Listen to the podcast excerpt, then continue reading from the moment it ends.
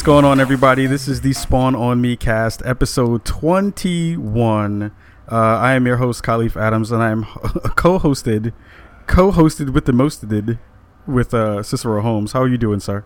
Blackjack. It's episode 21. We're ready to go. I got the ace of spades Oh, and the king of clubs. Yeah, they black. You know, I got the, you know, uh, I got the the uh, pick with the with the afro with the black power fist in the back of my head. Even though I, I have a baldy, so I got it like stuck in there. Don't ask me how.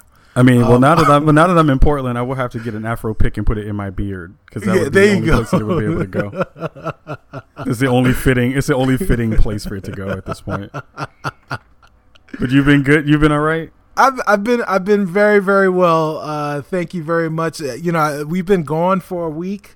Um, it, you know, it feels really weird. I was out uh, I was out west in in the Bay Area having a wonderful wonderful time, enjoying the beautiful weather that uh, the South Bay has to offer.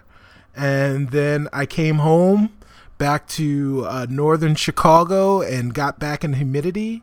And within 20 minutes, had two mosquito bites. So welcome home. Oh, so that's one of those. You have that sweet blood. Yeah, right. Yeah, yeah, Uh, yeah. I'm listen. I'm the sweetest dude you know, bruh. See, that's the thing they tell people when they just really want to say your place is too hot and it's too humid. Yeah, yeah, yeah. That's that's yeah. that's the that's the BS workaround of like, yeah, you know, you have that sweet blood. They just like you more. yeah. I'm like, I don't like to be liked in that way. right. Exactly, Mm, that's okay. They can keep that. Yeah, please hate me. You can hate me now. oh man, seriously, that's dope. That's dope. Yeah. it was. how it was. you, a- man. How's how how did the move go? Uh, so if you haven't heard, uh, I am now on the West Coast. I am now a Portlander. Uh, I am in the land of plaid, beards, coffee, and growlers. So, uh, Hipster ground it's kinda- central. yeah, it's Ground weird zero. because it's weird because I've like gone from one place that is kind of known for its hipsteriness, but to Right. another place that's like totally just as hipster. right. which is which is okay. It's not a bad or a weird thing. I don't hate on the hipsters. I think hipsters are kind of awesome because they have like really bought in. Yes. Like you have you have to buy in real hard to have a handlebar mustache and a and a greasy comb over. yeah, yeah. You don't do that by accident. Like that's, some awesome shit. Like if I if I had hair, I would totally rock that kind of deal. Every three shows, we should have a segment called "If Kahlief Had Hair." I, yeah, it comes up all it does. the time. It's the new bits and pieces. Yes. it's the new bits and pieces on the show where I just say Oh. if I had hair. right. It's like it's like if I were to go to the wizard, that was be that would be what I wanted. it's like the whiz featuring Kahlief. Can he have? Can he have? hair? Right, right. For you be asking for Daniel K- Kaiser hair. Oh my Uh, God! yeah. No one, no one has Daniel Kaiser here. Daniel Kaiser, Yeah. what's up, bro? I hope, I hope everything's Yeah, what's going on, man? Yeah. Um, but it's crazy. So like, it, the trip went well. Everything went all right. Uh, we brought our two cats, which was an awful, awful decision. I love them. Not really. I say that only because my wife listens to the show. but so it's really crazy to get two cats in a plane. One when you have to take them to TSA because if you've never had to do this, what they want you to do is they need you to get them in a carrier, which has to be a specific size. You have to get them in the carrier, and especially our cats because they're like they're crazy. They're like not all right. Uh, I think they all. I think they both need therapy. Um, so do you have to get them in the carrier, then get them to the airport without them freaking out, then get them out of the carrier while you're going through the security line. What? You have they to gotta take take them. their belts off too. the cats have to take their shoes off and walk Take through. your paws so you- off, please. Yeah, so you have to you have to take them out of the carrier, walk them through in your arms Oh my gosh. through the security gate, and then have you know them wand you and all this other stuff. So one of our cats, one of our cats, we have two cats. One is named Harriet, and the other one's named Rosa after civil rights leaders. Mind you, this is these are my wife's cats, and I did not name them. Beautiful. I Uh, love. I love her. I love yeah. you, Mrs. Adams. So yeah, so Harriet and Rosa. Uh, so Harriet was bit by a tick and has this huge quarter-sized hole on the side of her body. Ugh. So she looks like I don't even know what this, but like it, it looks like she's like right before she's about to get a cybernetic implant. and they just haven't like put the implant in yet, so it's like this weird kind of open sore, open wound that's on the side of her body. So I'm like carrying this cat through. It has a cone on its head, so it doesn't bite through the thing. It's the worst. It's the worst episode of National Lampoons that you could ever want to see. so Oh we my get the cats in the thing. We put them underneath our chairs. And the funny thing, Delta Airlines, I'm mad at you. I'm shouting you out, Delta Airlines, because this is what I noticed you just did. So if you have kids or if you have pets, they put you in the back of the plane all together. They put you all Oh. together with all the crazy shit. So it's ah. like we have this tight ass plane with two cats, three kids on either side, and like it was madness. So we get here, the boxes are here. FedEx is nuts too, because like we marked fragile on some of the boxes, and the dude came to pick it up, and you would swear that he was trying out for the world's strongest man. because dude, But he was dumb weak. he was super weak because he picked it up and just like chucked it in the back of the damn thing. I was like, "Yo, it says fragile on it." Oh. I was like, "It's not French. It's not fragile. It's fragile." Calm down. Stop trying to break my stuff. So it's all here. The job is great. Uh, the new gig is great. Um, and you know, Portland has been amazing uh, in this past week. The weather's been beautiful. No humidity. Um, I had my I had my potato champion uh, fix for the week. And if you don't know what potato champion is, you need to get some potato champion in your life.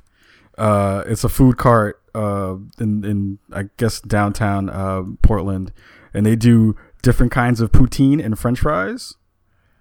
And right. sweet baby Jesus, the fr- the poutine is amazing. And then I had some craziness that was like this weird peanut butter and jelly joint. So there's this one cart that does like all peanut butter and jelly combinations.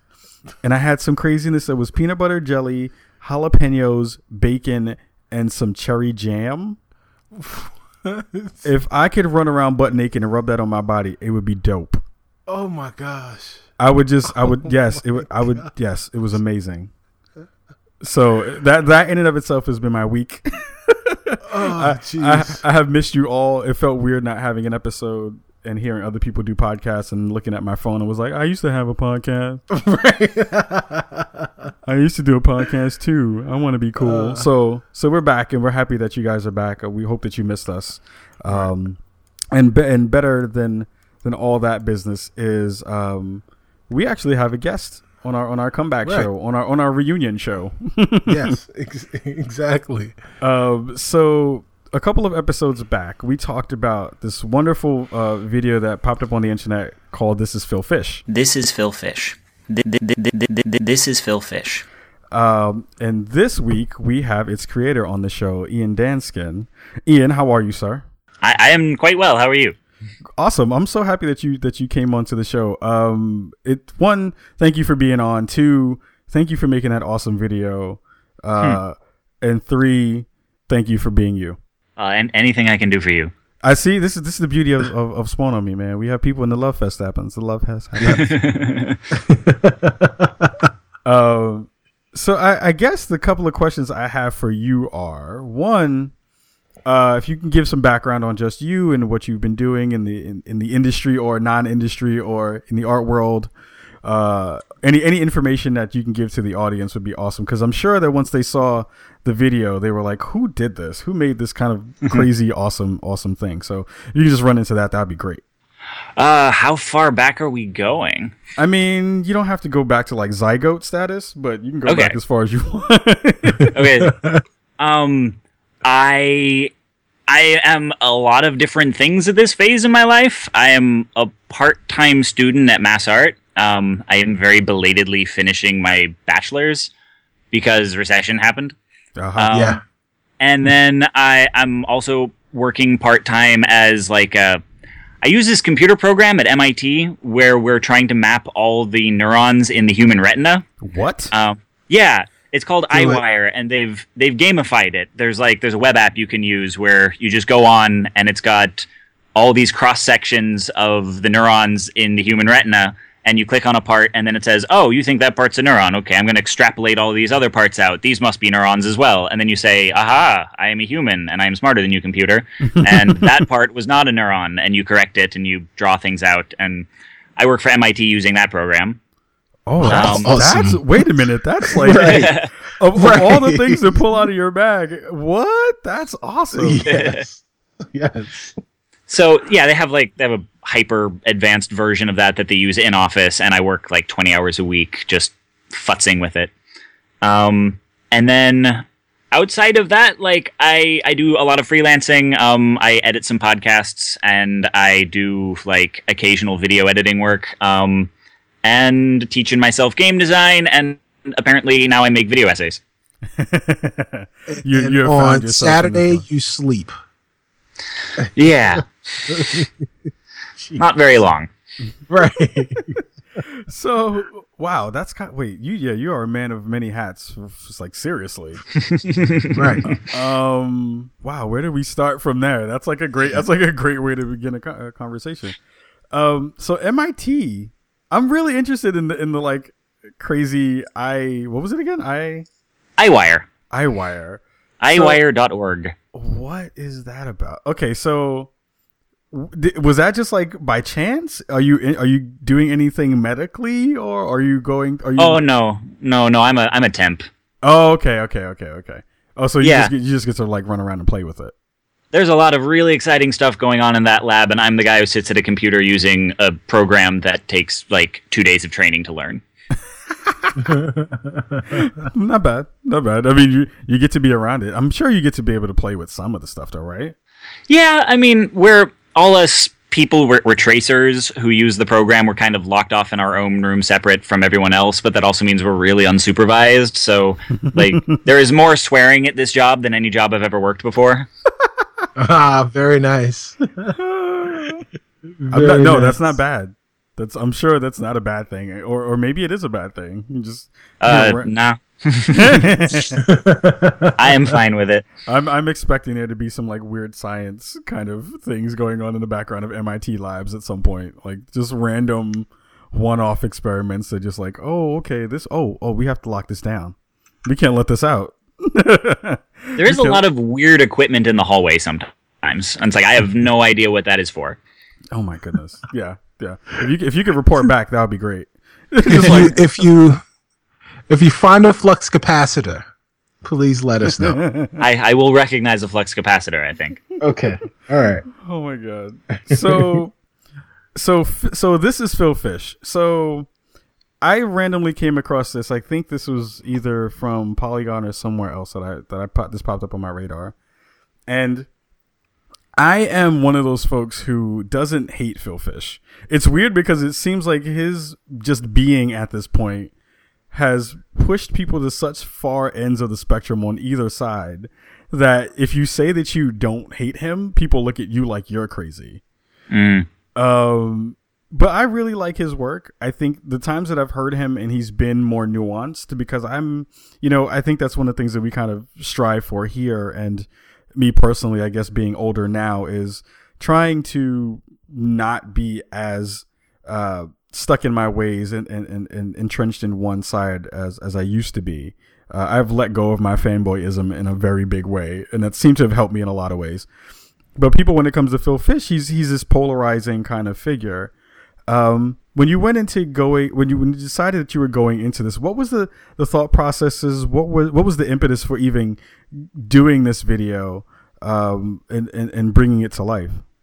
Well, I just, I mean, I remember Phil from way back before Fez was even a thing. Like, I, I was on TIGSource many years ago, Right. um, which is the independent gaming independentgamingsource.com, if anybody's like trying to remember what that is.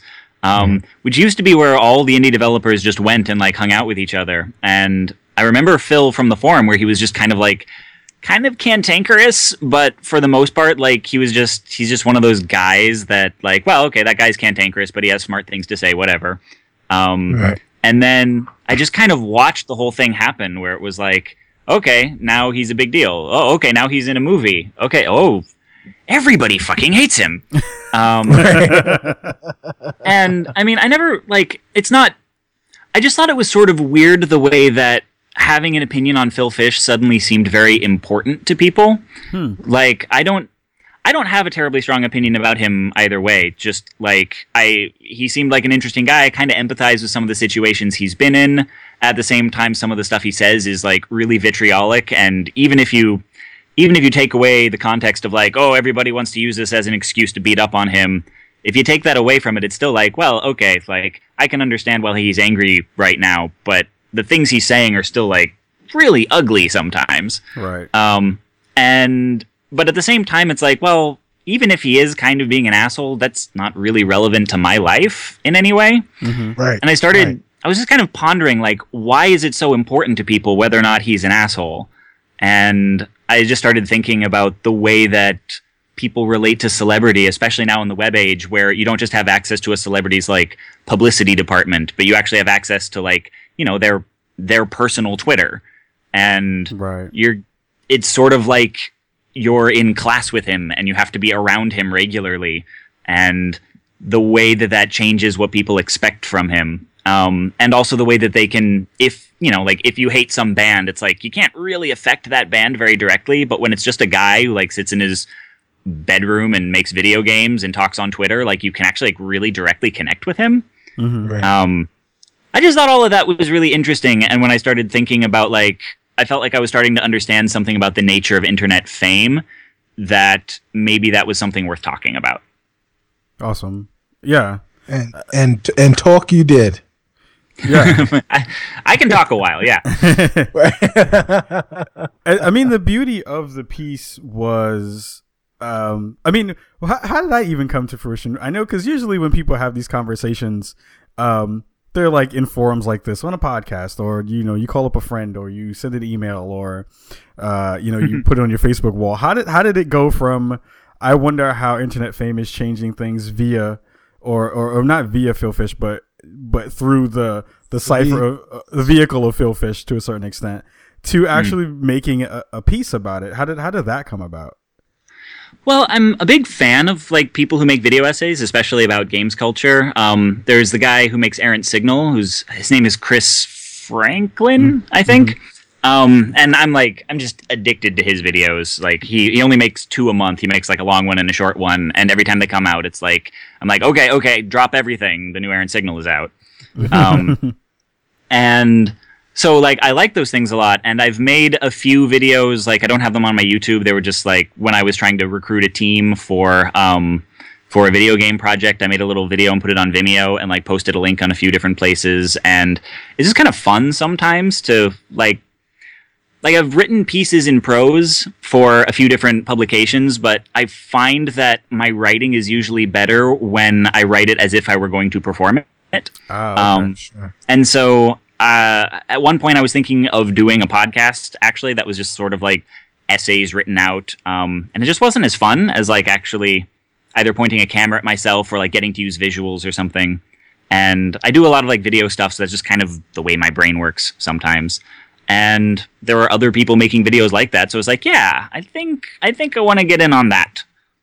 And then I did not really expect that the first one I released was just gonna blow up the way it did. I mean, that's kudos to you, right? You did a great Right. job, so people recognize great work. I mean, uh, I, I think I can only take so much credit for it, you know? Like, it's sort of in the audience's hands at that point. I, I think I, I think to a certain extent, I think you're selling yourself a little bit short. I'm not I'm not going to blow smoke, and I'm not going to, to to fill people's heads up. But the reason I mean, if you want to blow some smoke, you can. I won't be mad at you. Right. right. I mean, I mean, I mean, when I first met Ian, uh, you know, I was a I was a young child in Portland, and then I remember it me- like it was 20 minutes ago. Oh my goodness! I remember there was light shining from behind him. It looked like a halo. But but but I but I think when you do pieces that are uh, that connect with folks, because it was one of those things that after I looked at it, there are very few that I see that have been performed or done in that style that give me pause about what I am doing in the spaces that you were talking about. Hmm. Um, and those are things that I feel one are you know if you can do that in a in a big way and other people have that same kind of feeling, then you then you you snatch that you snatch the audience in a very particular way. Um, you know, doing the site and doing the, the the podcast at this point, I had one particular incident, one story that was written on the site that I had done way earlier in the site about um, a, a member of the fighting game community and there was a picture that she had posted on her Instagram, and uh, it basically blew up into a thing, right? She had posted this picture, and it was I I construed the incident as being uh, racially insensitive, and I got like a whole bunch of backlash towards that, right? Now that particular person had the same kind of internet fame that we're talking about, and it was very interesting to see just how that just how much uh, influence an article or a story or a video can have on other people's lives in that way. So, so again, it's uh, uh, kudos to you for, for, for doing this piece and making it making it so uh, well done and, and, and hitting a nerve that just resonates with a lot of people if you're paying attention to your own feelings and actions in the internet spaces that we're in. Um, so I guess expanding on that, um, one one how was the reaction to, to the to the piece? How, did you get a lot of people trying to? Well, we, we we reached out to you, so I'm like, if, if anything, like, hey, we're over here. We want to talk to you about that stuff. But I'm sure, I'm sure you had like a lot of folks coming up and, and, and trying to talk to you about the piece. Well, I didn't get a ton, partly because I didn't exactly make myself super accessible. Oh, okay. Um, I mean, you can imagine from the video that I made that I might be sort of ambivalent about getting famous on the internet. Uh huh. Um, so, I mean, there's my Twitter is linked to my YouTube. So if people go and look at the little Twitter link, they can be like, ah, that's that's where this guy's Twitter handle is. But it's not like written in the text directly below, so that you just see it right there and click it, and boom, you're following me. right. Um, I put a link to my Tumblr underneath it, so some people started following me on Tumblr, and a few people sent me questions through there. Um, my name isn't listed in text that you can just like highlight and copy paste into Google, so you have to actually watch the end of the video for my name to show up. Uh huh. Um, so like people who really wanted to get hold of me could get hold of me, but for the most part, I didn't get a ton of people like like I haven't I haven't had to look at the commentary very much. Like it's very I get to opt into how much of the reaction I get to see, um, which is kind of nice because you know. Uh, the stuff that rises to the top tends to be the stuff that's most important. Like if somebody takes issue with it in a meaningful way, I'm more likely to find that. Right. Um, but if it's just like people on YouTube who are just like, uh, "You said cis at the end. You're a social justice warrior. Go fuck yourself." I'm like, well, I don't. Right, right, I don't right. desperately need to see that. You know, that's not that's not going to teach me anything new about myself. You're right about that. Mm. So so what so have what what type of reactions have sta- have stood out to you uh, since since the piece was released? Um, well, it was interesting. Before I put it online, I showed a rough draft to some classmates, and Okay. um, a lot of them had never heard of Phil Fish before, Wow. and a lot. Wow. well, yeah, like because they weren't gamer folks, you know, like sort of Sure, like I sure. mentioned in the video, like he's Right. famous with he's very famous within a certain community and completely unknown outside of that. Right. Um, so those who had never really heard of him, they felt like we feel like you were very fair and balanced. My personal opinion, from what you pointed out, is he sounds like kind of an asshole, and I was like, oh, interesting. And I was wondering, like, does does this video come off like I'm like condemning him because I was trying to be very like even-handed about the whether or not he's an asshole because in in my view, whether or not he's an asshole is not super important. Sure. Um, and then now that it's online, um, it seems like people who are already familiar with Phil are more likely to see it as like an opportunity to reassess him, um, which is interesting. And a few people have read it as like a full on like I am trying to defend Phil and rehabilitate his image, which which um, in some cases is like well I mean that wasn't my intent, but I, if that's your read, fine. Um, a few people have taken the stance of you know Phil Fish is a very, very entitled, very privileged person, and there are a lot of underprivileged people who've been very mistreated by the gaming community. Why are we spending this much time trying to rehabilitate his image wh- rather than somebody like Anita Sarkeesian or something? Right. Um, Right. Which is a tack where I'm like, uh, that's a very good point. I'm not sure. I'm not sure how much I would say my video ties into that, but Right. it makes me very self-conscious. Like, did I not? Did I? Did I allow that reading? Um, even if it wasn't my intended reading, did I not do enough to like dispel that reading? You know. So that's that's something that I take to heart because I don't know that the world needs like 20 minutes rehabilitating the image of what is essentially a rich straight white man. Right. I I would I would say to that because I, I I find that really interesting as well that those were the takes that well some of the takes that people had. So I know that I personally after I finished watching it, I I said what is the deal with Phil Fish in the way that I am relating to him? And, my, and mind you, like we have no connection. Like Phil is a dude that's out there doing whatever he's doing. I'm in Portland now, blah blah blah. But in the grander scheme of what I know to be internet culture at this point, was the reason again why it resonated. Um, and and it's fun. It's funny because was it did I find it as to be a piece that was like, "Hey, I'm defending Phil Fish"? No, I thought you were extremely even-handed in the way that it came out, which was the reason why I really liked it because most people are super either on one side or the other and aren't mm-hmm. really nuanced in that way and don't even try. You know what I mean? Like the internet is not a place for nuance at this point. it feels like you have to go into speakeasies now to find nuance. nuance uh, like you have to knock on a door. It's like, hey, nuance, and then you go. Right. Um, but that that was the thing again. That was that was so poignant was the fact that you brought up a lot of different points, not necessarily, and it, and at the end, it didn't feel like a piece that was talking just about him. It was talking just about internet culture as a whole and how right. it's bu- become skewed in this way that is unfair to people on all sides. Like, yes, I right. mean, Spawn on Me and, and Spawn Point blog as entities are there to talk about those other people that aren't aren't the straight white male culture. I mean, straight white straight white white male uh, audience. Uh, we want everyone in here, but also we want to spotlight people who who are not in that in that demo. Um, but it's also very important that people understand, and I think you you, you pointed this out pretty well, um, was that when folks do uh, give people shit about their points on the internet, even if they semi deserve it, you have to be even handed and say, hey, he did say something really uh, uh, helpful to, to Anita in that particular case, and no one talked about it. Mm. Right. You know what I mean? Like no one said a word about that. And it's not like you have to rah rah people for doing things that they should automatically do. Yeah. But you do have to give people credit for for being nuanced in that way, for being well-rounded semi semi well-rounded individuals.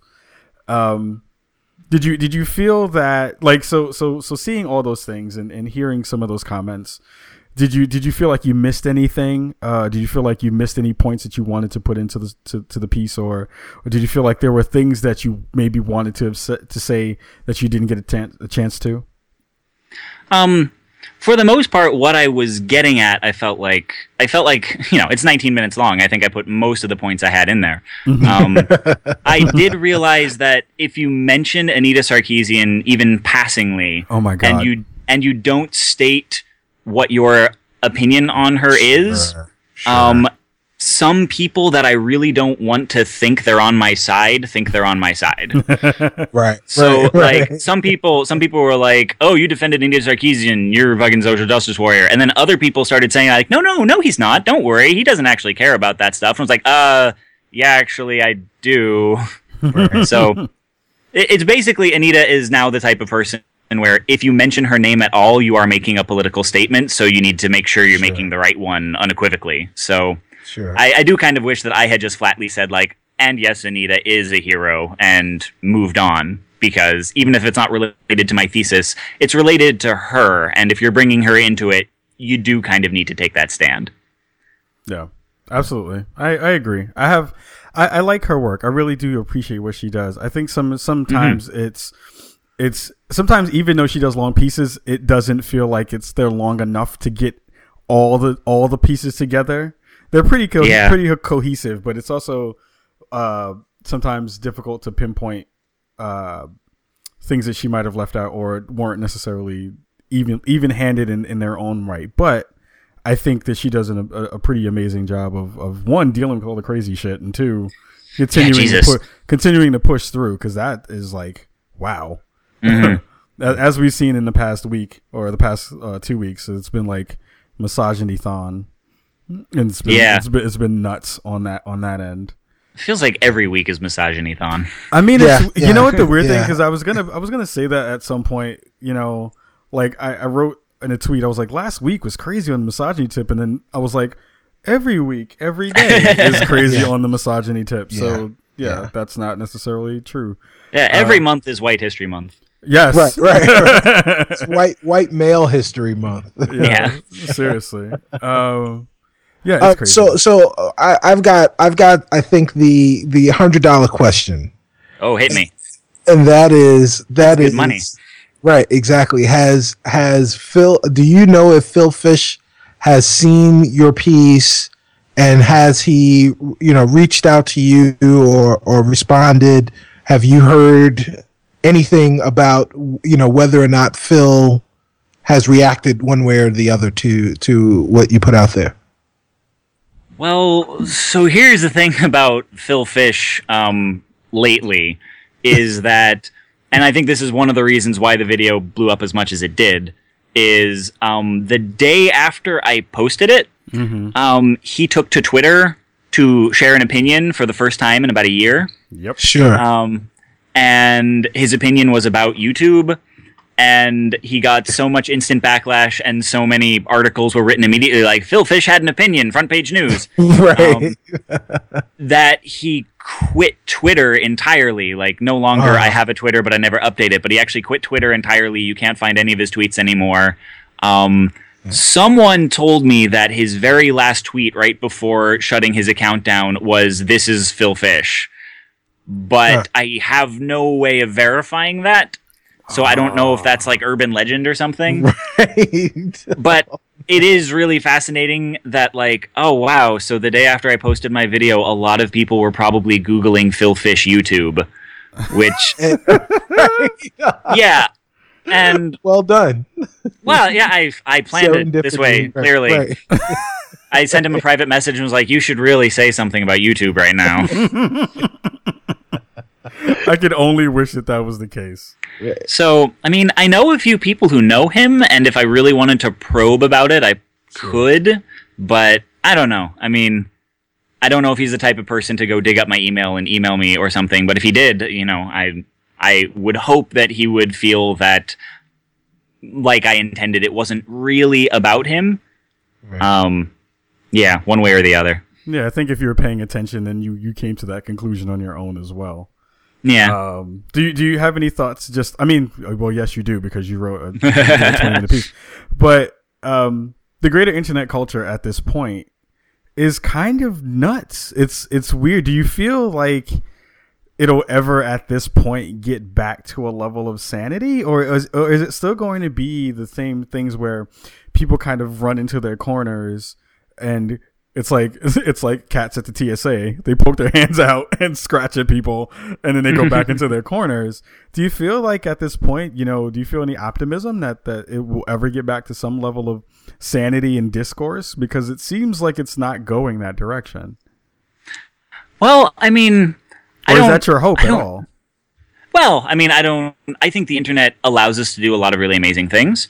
Um, sure and that it has allowed for a lot of really amazing conversations that would be harder to have. So there was actually um, Anita Sarkeesian went to a, a, talk a while ago where she gave this talk and she put it up on her um, Tumblr, I think. Maybe it was her website. And she gave these, there were these two other people who presented at the same one and she included their videos as well and both of like the first two anita and this other woman were talking about like here's how misogyny is really rampant on the web here's how it functions here's all these things you need to know about it here's how it operates.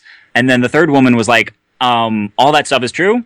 I'm going to talk about why the internet is so important and about how how many people who are in some way like not in the majority who are very underprivileged can find communities so much faster through the internet. Mm, and right. how all this so much of the misogyny on the internet right now is actually like backlash against widely disseminated feminist discourse, which right. mm-hmm. there wasn't necessarily as much of, at least not as freely distributed. Like that was much more of a niche thing. And now it's like, oh, Anita Sarkeesian said something that's going to blow up everywhere. And even though a lot of people are going to hate it, a lot of other people are going to find it who might not have found it otherwise. Absolutely. So I do, I, I don't know if the internet, maybe, maybe back in like the, you know UBB boards um, back in the early days when you like had to actually unplug your phone and plug it into your computer.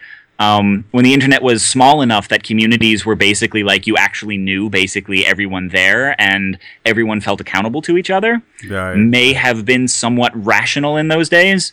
Um, I don't know if a big internet will ever be all that moderated, but I I do kind of hope that the reason we're seeing so much backlash right now is actually because good things are happening and I think there's a big push against that when it starts. But I think ultimately the the trend is going to be positive is my hope. I, I agree. I agree. Yeah, we can only hope. I mean, it's it's it's beautiful in the spaces that we even we have found ourselves in. You know, we're late to the podcasting game, but have kind of found uh, a community that's starting to to build and grow around semi-specific uh, reasons. Um, and it's also great because then we get to have more pieces from from folks like you who are extremely, ex- I mean, extremely thoughtful and have really taken the time to to to come up with a point, express that point, and you know share it for the world to see. So we, so I personally want to thank you for that because that's awesome. Um, You keep finding a way to sneak every topic into a compliment for me. I mean, you know what it is, and I and we talked about this a little bit before the cast. Is like I don't ask anyone to be on the cast who I don't think is dope. So it's like you know, folk, folks who don't, you know, if you suck, uh, you won't be on the show. Right.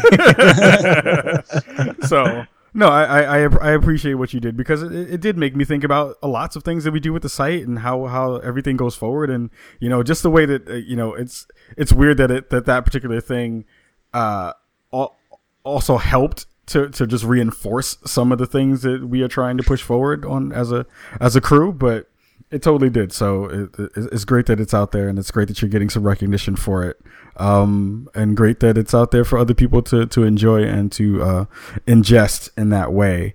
Um, are you are you doing any uh, new projects? Do you have anything on tap? Uh, are you going on your one man uh, seventy five city show tour? Yeah, with all that money I made by not putting ads on the video. oh Um, damn it! right, right. Yes. No, I mean I can give my tirade about my problem with YouTube ads some other time. Um, but no, I mean uh, the Phil Fish videos, like that topic was the first of a list of topics that I wanted to make videos about. Um, Cool. And it was just kind of the one that felt like it was coming together, and I knew I wanted to present it to some classmates, so I didn't want to make it too like you need to really be into games to understand what I'm talking about. Because like I would definitely like to be like I want to talk for 20 minutes about the design of the Secret of Monkey Island, please and thank you. Um, but I, mean, definitely don't think I can. Uh, I haven't written a script yet. Like I'll ramble for five hours if I don't write a script. um, but so that was something that I was like, okay, I can't just show that to the average viewer and expect them to care. So I, I pulled together this one that I thought like, yeah, I think I think this is about something that's relevant outside of just games culture. Um, so yeah, but there's there's a lot that I still want to work on. Um, I've been working on a couple of scripts. I'm hoping to have one out in the next couple of weeks. Oh, okay, that's Very good. nice, very Um, I mean, we'll, we'll be waiting. I I, I have subscri- I have subbed your your channel, so I have subscribed. So now I will get notifications when more cool things pop up. So remember to put ads on your next video. uh, not gonna happen. Not, Ah, not gonna happen. Yep. Damn it! um, well, so so well, what's been happening um, has been uh, we've been playing some games. Uh, I know Kai's been playing some some games while he's traveling to not, you know, go go all ape shit on everybody, and uh, and obviously Ian's playing the EyeWire.org game, um, which is amazing. Coming to you Uh, on Xbox One, PS4, Right, and right. on Your PS4. and Amiga. your, and your tablets, yes, yes, on the Vectrex. Oh yes, you're Um, the only other person I know who's ever known what a Vectrex is. I had a Vectrex. oh, oh yeah, man, they, they were dope. You could, you know, put the little slides in. They had the little overlay. They, they're the shit, man. We we were meant to be together. Minesweeper Oh. FTW. Yes, yes, exactly, exactly. So, so hey, Ian, are you? Are there? Is there anything that you're playing besides EyeWire right now? Um, right now, I recently got Luftrausers for the first time, which is Ooh, by um, yeah, I guess y'all already know about it. Um, but I don't know. Like I've sort of gone in and out of playing it, where it's like okay, if I'm playing this game, I will not get anything else done for hours. So it comes on and off the shelf. Um, I took down two blimps in one game uh, a little while ago, and I was Oh very proud of that. God, yeah, that's like some craziness. I can't do that at all. Yeah, that's that's some kung fu there. Oh wow. Okay. Yeah. That's nice. So I mean, it, else? I I guess for anyone who's listening, like this is a dogfighting game made by the people who did uh, Ridiculous Fishing and um, Super Crate Box. Yeah, it's uh, the yeah, Yeah, Vlambeer. yeah. Oh man, Vlambeer makes some some awesome stuff. Uh, and Rami is a great dude. yeah, I've met him a few times. He's a swell guy. Yeah, he's really Ah. he's really nice. He's extremely extremely nice. I had the pleasure of beating him once. Um, yeah. Uh, see, are you playing anything? Um, I uh, I am playing uh, the games games with gold Xbox One, not exclusive, but um, free game Guacamelee Super Turbo Championship Edition. Um, which, yeah, which just it just released uh, the beginning of July. It was the, it, it was and and Microsoft taking a page out of um, out of Sony's book. They they released this game and was free, you know, free with gold uh, from you know from inception from its release, which was amazing and it's really really fun. It's it's I hate the I hate this phrase, but I'm gonna use it because it is what it is. It's a Metroidvania game. Um, it is Guacamelee. It was you know it was on the PS3. Then I think it came to the 360 much later, or it may not have come to the 360 at all.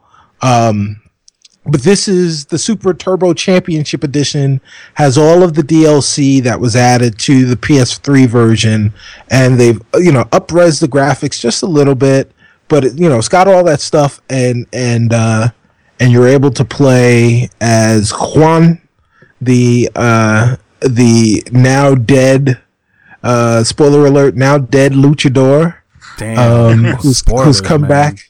Right, exactly. He, who comes back to try and find and save his his uh, re- requited love. Um, and uh, yeah, I mean, it's just it's just a lot of fun. And actually, I was streaming it on Twitch uh, yesterday for like two and a half hours, um, and found some glitches. So I will, will edit up that Twitch stream, and then maybe we'll be able to put it in the show notes if you guys want to take a look at it. Um, but uh, additionally, s- small tangent because that's what I do. Um, we will probably have a video review of Guacamelee coming very soon from uh, someone who used to be a friend of the show. He's still a friend of the show, but now is a member of our team. Dun dun dun. Uh, exactly. Yeah, so Uh, we'll we'll be talking about that in the next couple of days or so. Right, right, But, but we want to give we want to give him a shout out. Dan the robot. Oh, boom! Cat's out the bag. cat's cat's out of the out of the carrier, and now going through going through security. Yes. um, so uh, yeah. So Cobb, what what have you been playing, man? Uh, um. Oh, so the one game that I've been well, actually been playing a couple of quick things. Um, so there's a group out of I'm going to say New York. I'm, I'm I may be wrong. Um, called Simple Machine, and they make awesome games. It's a mobile game. It's on iOS. That is where I'm playing it. Um, they made a game called Four Thrones, which was a, a spin on Solitaire. Oh, okay. Uh, gorgeous game. Uh, beautifully uh, done. The aesthetics on it are gorgeous because I'm a font nerd. right. Uh, so when you have really pretty fonts, it really is a thing that I will always kind of hone in on. Um, but they do like a great deal with that. But the newest game that they just came out with uh, in the past couple, I think past month or so, is one called Lex. So it's a uh, it's a puzzle word game in which you uh, have like six or eight tiles on a screen, um, and they all have points Scrabble Scrabble like. Uh, and your job is just to make as many make as many words as you can within the time limit. Uh, the cool thing about it, the small twist that I really like is, so when you're making your words, letters that are unused fill with color, and the letters once they fill all the way up with color, if it fills all the way, then you lose. So the game is over at that. Oh, okay. Um, but it, the thing that makes it great, and the thing I love about Simple Machine is that the way that they visually convey uh, certain aspects of their gameplay mechanics are really well done. So it's like things slide into, and they have like little bumps and jiggles when they when they pop onto the screen. Um, it's kind of time based in the respect that you need to, to get everything in words out of the, the way. But once you get your multiplier up up to a certain point, the music changes as well. Uh, so Hmm. it'll get to like level four. You'll get like a four times multiplier, and then the beats will just like start to pump in. And it, fe- it one it hypes you up because you're like, oh, that's like awesome music. But two, it speeds you along because then all the letters start to, to, to fill up a little bit faster. Um, it's it's super simple. It's a gorgeous game. It's weird how it's just sim- simple games that they make because they're a simple machine um, are such aesthetically pretty and simple in their mechanics, but extremely fun. They have totally understood what makes a game fun in short bursts, especially. Um, so that game is called Lex, and it's awesome. Um, we're hoping to get them on the show at some point. I met them at a demo night uh, over in New York uh, some some months ago, um, and they are pretty damn awesome. Um, and I've also been playing Doki Doki Universe on my Vita, Yes. And I don't like it. Yeah. There's And something wrong with you, man. and I can't explain why. I mean, I haven't really had the the full experience yet. I haven't. I've kind of played through the tutorial, and Okay. I don't. it- And that's a kind of a shitty way to say you don't like a game. And I, I will revisit this on another show once I have more time to play it. But Right. you know, in the initial phases of you going to play a game, you kind of can tell if something is going to resonate with you in a way that makes you want to play it some more. And so far, it's it's not really doing that for me. I'm I'm I'm sure Ian that you since you've been discussing and talking about uh, possibly trying to make a game at some point in in your own spare time that you're you're Mhm. kind of kind of digging into game mechanics and what makes things fun and and, and stuff like that. Um, uh, do you have anything that when you're when you're talking about and discussing uh, or thinking about making the game that you're making, are there some specific things you're trying to hit uh, that are like these are the touchstones that I must have in my game that are going to make me ex- me excited to continue to make it and hopefully other people play it. Ooh, that is tricky. Um, it's difficult because I'm like I grew up as an adventure game kid, Ah. so the stuff that I'm interested in is like very narrative based. Mm-hmm. Right. So like I, I geeked out about The Walking Dead when it came out. Um, I mean, Oh, not yeah. when it came out, like a year and a half after everyone said it was amazing. I finally got around to it. Um, but um, so for me, like it's more a quality of how well does this stitch its narrative into gameplay? Like, are the gameplay and the narrative working well together? Right. Um, right. When it comes to things like I can I can say like Luftrausers manages to hit a really good sweet spot of like game feel and challenge while still feeling like you could always do a little bit better than you just did. But since that's not the thing I'm trying to learn how to do, I it's still magic to me. It's like oh, Right. oh. They they clearly just cast a spell, and that's why this feels so good. There was no programming involved. yeah, and then when you try to do that on your own, you're like, oh shit. that is so ex- that's so difficult to do. Like I, I I'm I'm learning that too. I'm I'm hoping one Mhm. day to to get get in trenches and try to make a game because I have ideas. I have lots of ideas, but I, seeing people actually know how to do it and then make it come true, I'm just like, I don't know if my brain works in the same way that your brain works. I don't know how that's actually Mhm. going to work. Um, and I guess the last thing I've been playing, so in in the house that I'm staying at, I'm staying at a friend's home. Uh, they have an Xbox One, so I've actually had the chance to play some Xbox One stuff. And the game that he had was Assassin's Creed uh, Black Flag, Ah, and it and it reinforces the fact that I don't like Black Flag either. I'm so it, re, it, re, it reinforces the fact that I'm totally done with that series. Oh, you're I- a curmudgeon. I'm not a curmudgeon. I am not Jeff Gerstmann. And this is the reason why I say this. Is because the things that are in that game that should still be the, the carrot and stick, they have spread themselves so thin to the point that I'm I- like in the same way that Ian was just talking about the narrative things that pulled you in. I was way about to uh, I was I was way into in the first couple of games when you had the whole like golden apple stuff and it was like oh this dude is in the animus and the animus is awesome because these are the this is the eternal fight between the the, the assassins and the templars and this is what everyone is trying to accomplish because at the end of the day the world balances on these things it was like the biggest jay-z illuminati story on the planet and th- and that made it fun for me but now Right. it's gotten to this point where it seems like they've jumped the shark enough that all the fun parts aren't there anymore. The, the mechanics are still great. It looks really pretty. Uh, you get to run up on dudes and stab them, and that's great.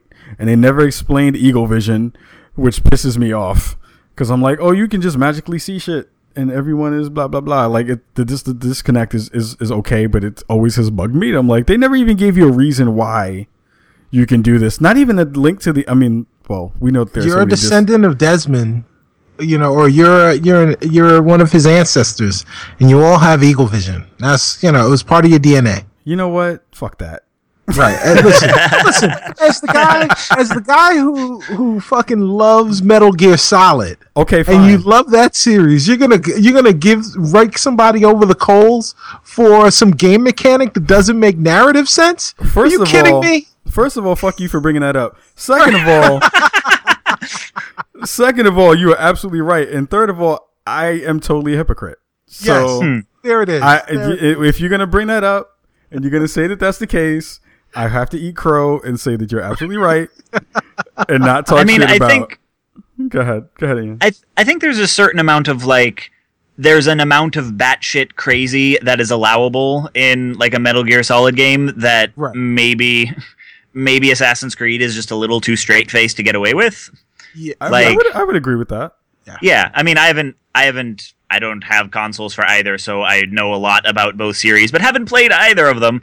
Um, but, uh, but in general, like, I don't know. I remember when I was watching um, Prometheus, where I was trying to explain to somebody how, like, it's like there's so much shit that you just don't believe, and it's like it's set in space, and like there's gigantic aliens attacking. Like, look, right. there are rules to this universe that I will accept. They broke Right. those rules to the universe. Like Yeah, they're they're bleh. like you can't just basically say, well, it's fiction, so anything can happen. It's like, well, Right. Yeah, I was I was that same And- person who was in who was in the theater, and I was like, he better not take his goddamn helmet off. If he takes his helmet off right now, there's no goddamn oxygen here. Don't do this shit. Don't. Do, oh, he fucking took his helmet off. well, to, so to go to go back to Assassin's Creed, I think Yes. that the, you know, yeah. So I think the series has kind of jumped the shark, and it's and it's really, you, you know, basically, it's it's to me, it's akin to the Fast and Furious series, where you know, where like you know, at first there was there was a there was a tone, there was something going on, and now it's just like so uh, you know the assassin's creed series is basically fictionalized stories within a, a historical time period.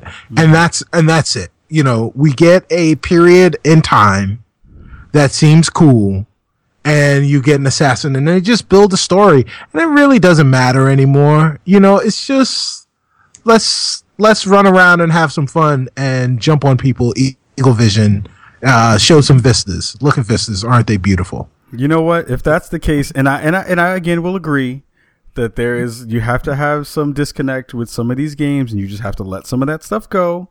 Right. But if that's the case, then I just get to randomly scream Eagle Vision when I just do random shit. Okay.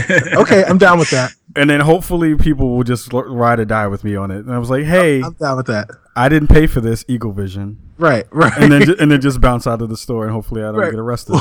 but what you got to do though is you got to jump on jump on an arm of a couch in that crouch move. So and then just and just you got to get a camera to pan around. Wait a minute. Actually, you know what? Now that I'm new to Portland, that may be the only way that I find out new things. I need to jump on tall Yes, things. Eagle Vision. use, use, use my Eagle Vision synchronize with everything Yes. in the place. Yep. There And then go. hopefully all the landmarks will be on my map. That'll be dope. done. Oh my Done. god. I'm done with you. Yes, we we've AC'd Portland. That's maybe that's the new game. Oh my god. Uh, Mm. Assassin's Creed Portland. oh. Well, you know, you've got to The new historical era is the new historical era is '90s Portland. Yes, yes. oh, please write that script. Yes, there we, go, there we go. All right, if they, if Ubisoft, if you guys uh, use that one, remember to credit the guys at Spawn on Me and Ian. Yeah. So uh, yeah, we'll be we'll be looking for some we'll be looking for some points. Um, and right now, I think people, you guys are looking for some news.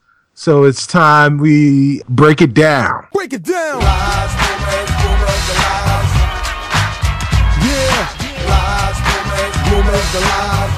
Our first breakdown topic is, um, I guess more more academic scholarships are being given out for esports. Yeah, so we talked about, or there was this, the topic on episode twenty that talked about uh, what school was that? I forget what school that was. That again. was Oh crap! I just forgot. Um, uh, it doesn't. Matter. I've got the link open right here, and it says NYU Game Center. Well, this uh-huh. was yeah, yeah. So that was and it's NYU this time.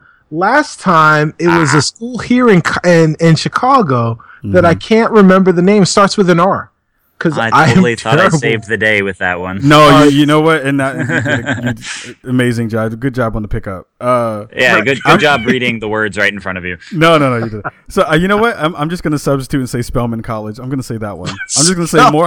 I'm just gonna say Hillman. Oh, that's right, Hillman. Yes, that's what I meant. Hillman, Hillman. So Hillman College gave out a scholarship, which is totally a lie. Um, please don't fact check us because go back to the last episode. You know what we're talking about. Uh, so so so Evo combined with New York uh, NYU Game Center to award more than twenty thousand dollars to uh, a lucky a lucky couple of folks, or I'm sorry, a, a lucky a lucky person, uh, whose name is Tony Cow. Uh, he's an illustrator and graphic design uh, a student, I believe, uh, out of Chicago, and he is basically going to get a 20 k scholarship uh, to their Masters of Fine Arts program uh, at NYU because he got this scholarship that they put together for people who are into competitive gaming, uh, had a had a financial need, and also uh, were into game design. Uh, so it's weird. It's kind of awesome in that respect. We kind of we didn't clown on it the last episode, but we kind of no. I just like, I clowned on Robert Morris, the university in uh, in question. Yes, you did, and yes, I got I, I got. matter of fact, I got hate mail because of that. Thanks. All right, all right, no problem, no problem. You can't go to Robert Morris now. Yeah, I will not go to Robert Morris now. So. Uh, they combined together uh, and became Scholarship Voltron and, and gave out a scholarship to this gentleman. And it kind of is awesome. I kind of appreciate the fact that they did this. Right. Um, it's funny that now that we're seeing these combinations of uh, academia and gaming centric places because you know a lot of folks are having game design courses now. Uh, they're having lots of discussions about bringing people in. Uh, you know our our friend Treya uh, TreaAndrea you know she totally does game studies uh, classes over at um, oh my god you UMass Amherst. Uh, I got you back bro thank you sir. This is what happens when you I'm still jet lagged after a week. Right exactly. A week off. Yeah it's it's bad. We love um, you Trey. yeah we're a Trey uh, word. Anyway, so worst comeback show ever. Anyway,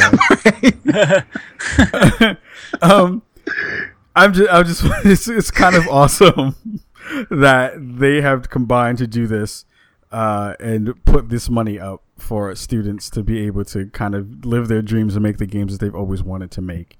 Um, and it seems like Evo which is going on right now. If you're not paying right. attention, Evo is going on right now this weekend. You, it'll be over by the time you hear the podcast. But Evo, in and of itself, has been crazy. Just day one, like everyone is dropping like flies on the, in the fighting uh, game community. The top heads are like out of here. Um. But that's kind of awesome. Who would who would have thought that that combination would have ever would have ever come to fruition?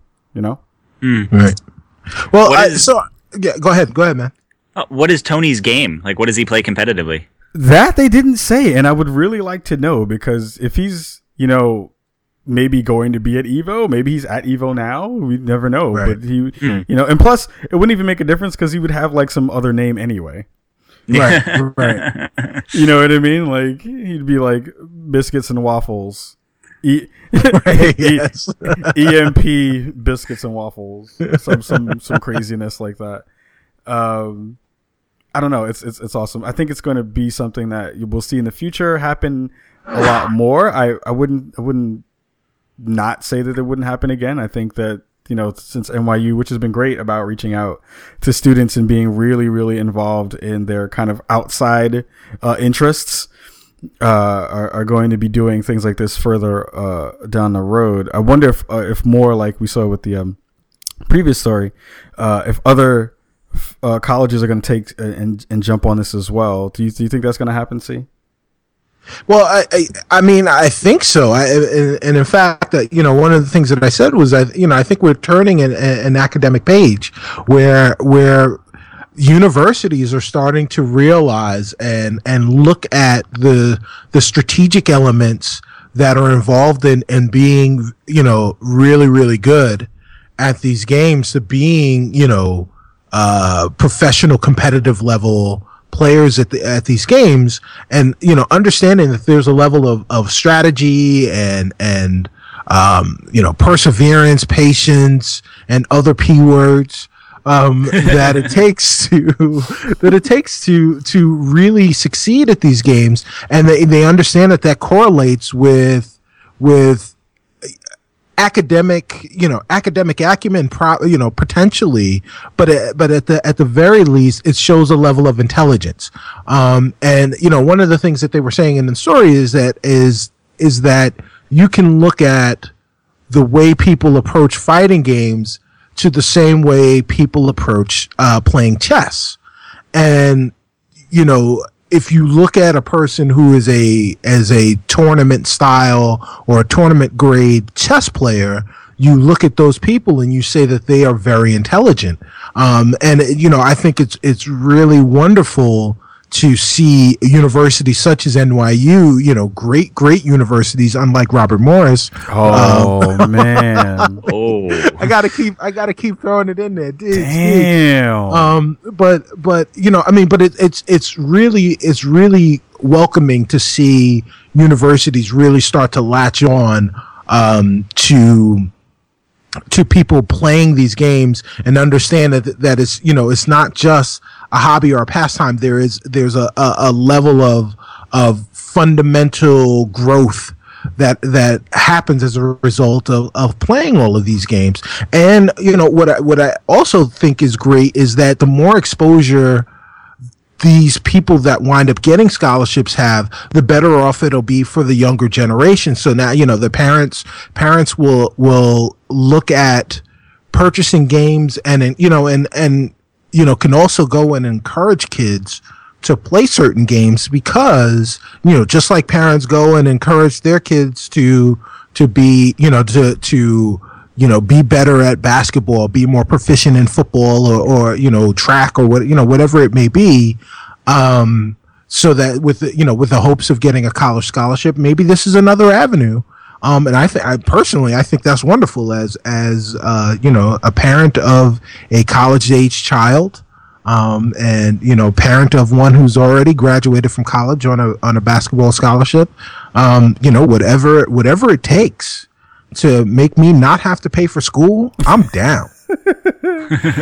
yeah, I mean that's that's the route that you know. It's also kind of interesting too because you know people have been talking about our esports, our video gamers, athletes in the in the same way that sports athletes are athletes, and it also kind of you know it gives another spin to the idea of being smart in a different way is also being cool, which I think a lot of folks are, don't have anymore. They you know the whole geek Absolutely. the whole geek rebellion uh has kind of flipped a little bit where folks are like hey you do have your eye hand coordination is an actual skill your ability to comprehend react and do things in milliseconds may not necessarily be something where you get a jersey for it or you get something where you you know you, you get millions of dollars for it but you totally have honed a skill into a fine point and you actually can execute when you need to. So I think, you know, people may have to think of uh, athletes in a different way of being like mental athletes. I know people used to use that term and people used to kind of scoff at it, but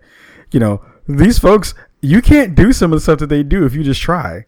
You have to actually Mm-hmm. learn how to do these things over a long period of time. You know, I can catch a, a fly with chopsticks. That's only because of video games. I can, Not that's Mr. Miyagi. no, that's because of video games. Like I, I will, I will come home with all the tickets from Dave and Buster's because I play video games. My hand Yeah. coordination is amazing in that respect. So it's great. Well, hmm. you, you you could only get the tickets from Dave and Buster's if you played video games. So it's kind of a catch twenty two. Damn, that was deep. That was that was that was that was some end of the ocean, some some crazy deepness right there.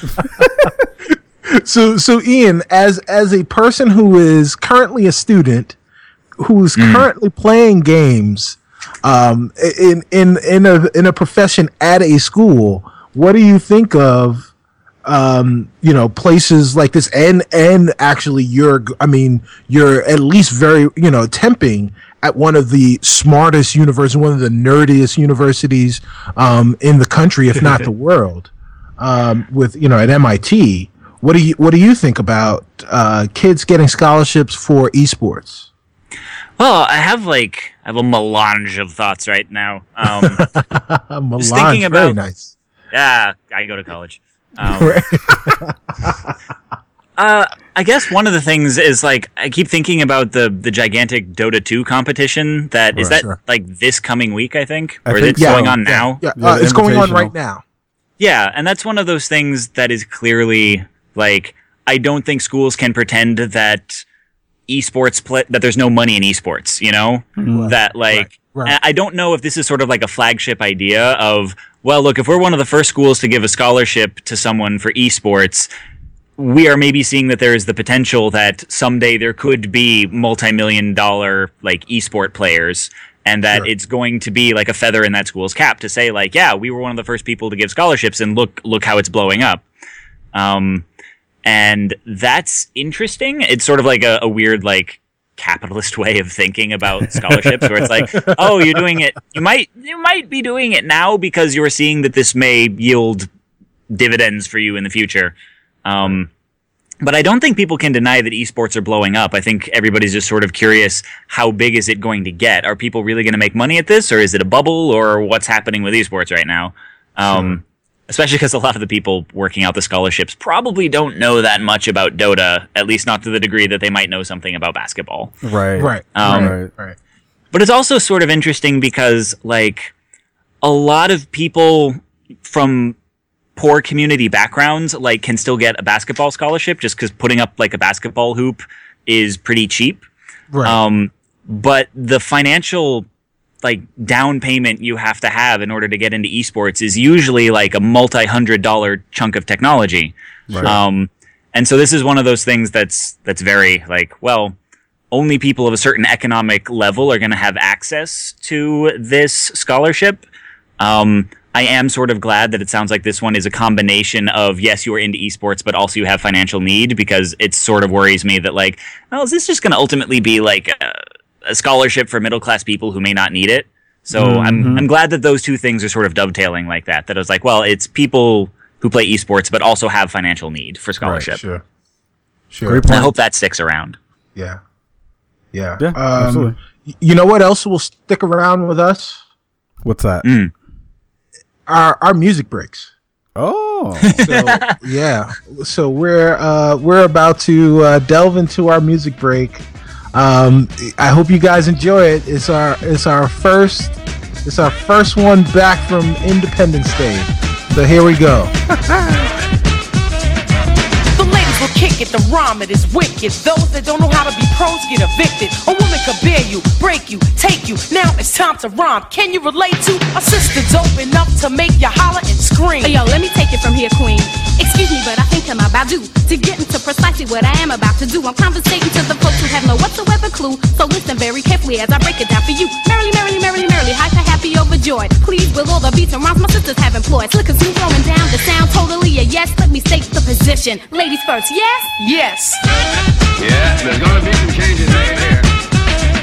Believe me when I say being a woman is great, you see. I know that all the fellas out there will agree with me. Not for being one, but for being with one. Cause when it's time for loving, it's the woman that gets them strong. Stepping, strutting, moving on, rhyming, cutting, and not forgetting. We are the ones to give birth to the new generation of prophets, cause it's ladies. I break into a lyrical freestyle. Grab the mic, look at the crowd and see smiles. Cause they see a woman standing up on her own two. Sloppy slouching is something I won't do. Some think that we can't flow. Can't flow. Stereotypes, they got to go. Got to go. I'ma mess around and flip the scene into reverse. With what? With a little touch of ladies first.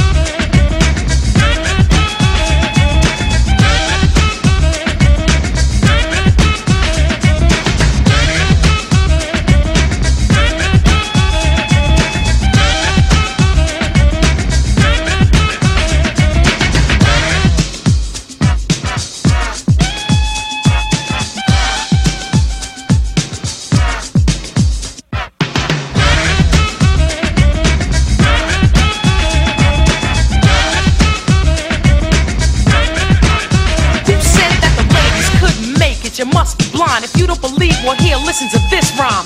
Ladies first, there's no time to rehearse. I'm divine and my mind expands throughout the universe. A female rapper with a message to send. The Queen Latifah is a perfect specimen. My sister, can I get some? Sure, Monie Love, grab the mic and get dumb. Yo, praise me not for being simply what I am. Born in L-O-N-D-O and town American. You dig exactly where I'm coming from.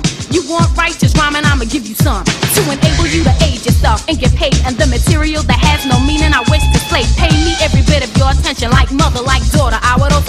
mention, I wish for you to bring me to the, bring me the rhythm of which is now systematically given. Desperately stressing, I'm the daughter of a sister who's the mother of a brother who's the brother of another. Plus one more. All four have a job to do. We doing it respect due to the mother who's the root of it. And next up is me, the M O N I E L O V E, and I'm first cause I'm a L A D I E. Contact and in fact, the style it gets harder. Cooling on the scene with my European partner. Laying down track after track, waiting for the climax. When I get there, that's when I tax the next man or the next woman. It doesn't make a difference. Keep the competition coming. And I recite the chapter in verse. The title of this recital is Ladies First. The next thing we're going to talk about is how uh, misogyny is r- running rampant um, within within esports, um, or is it? Uh, so, so a couple of weeks ago, there was there was a story out of Sweden where they where they said they wanted to break up they wanted to segregate sexually segregate their esports leagues Right. um, so that you would have a male esports league and a female esports league. And everybody lost their shit. Um, and you know I, i'm not sure what side of the fence you're, you're you could be on. Some would say rightfully so. That you know i mean in in in of all things esports is a is a you know um, playing playing video games is a great equalizer. It's it's, a, it's something that will allow everyone to play on even footing you don't you know there's there's no physical advantage that a guy gets over a woman um, so people were were naturally, at, at least in, in, you know, knee jerk reaction, were were very put off by by the, uh, the comments that were made. Um, but just this week, and an article written by Emily Gera from from Polygon, um, she talks about how in chess in tournament style chess which is you know kind of piggybacks on on the things we were just talking about um in, in tournament style chess they segregate between men and women and that helps to stimulate women within within tournament within i guess competitive chess. Um so so i guess doing it within competitive gaming could also be a good idea uh, uh, Kyle, I guess what do you what do you think about that? Well, um, there's a couple of things. So, the first initial, uh, I forgot what was that. What tournament was that in Sweden? I forget. Uh, We're the forgetful. uh, right, right. I think it was the Hearthstone, the Hearthstone one. Right. So it the flimsy kind of bullshittery answer that they gave, I think was the thing that was the icing on the cake of that particular discussion. Sure, it's too hard to animate. Yeah, it was another two women are too hard to animate kind of deal. Um, yeah. uh-huh. right. So we're not going to let them slide on that respect. They they kind of they they fumble their way back into uh putting everyone back into the tournament and you know they they screwed themselves on that which they fully deserved all the backlash that they got. Um the the Polygon article I think was really interesting for a couple of reasons. So um if you've been paying attention to the way that things have been going in the STEM sides of things. That's um, science, uh, science tech. Uh, oh God, that's not it. Science, technology. Uh, la la la la la. E. What is the E? I don't remember. Uh, um, engineering, engineering and mathematics. Thank you. God, I'm smart. Yeah. Hashtag science looks good. Yeah, basically, science looks good. Um, if you've been paying attention to STEM programs, STEM programs right now, when we had uh, a sex segregated uh, a place for learning, we've seen women flourish in the spaces in which they've been able to be around other women, have uh, women instructors, have curriculum tailored towards um, uh, towards their needs, right? So we've seen that happen in numerous spaces in which those places have been. So you've seen, you know, Spelman College. We go back to that. You know, women have been excelling there for a long period of time, right. um, and it's been like that for a while.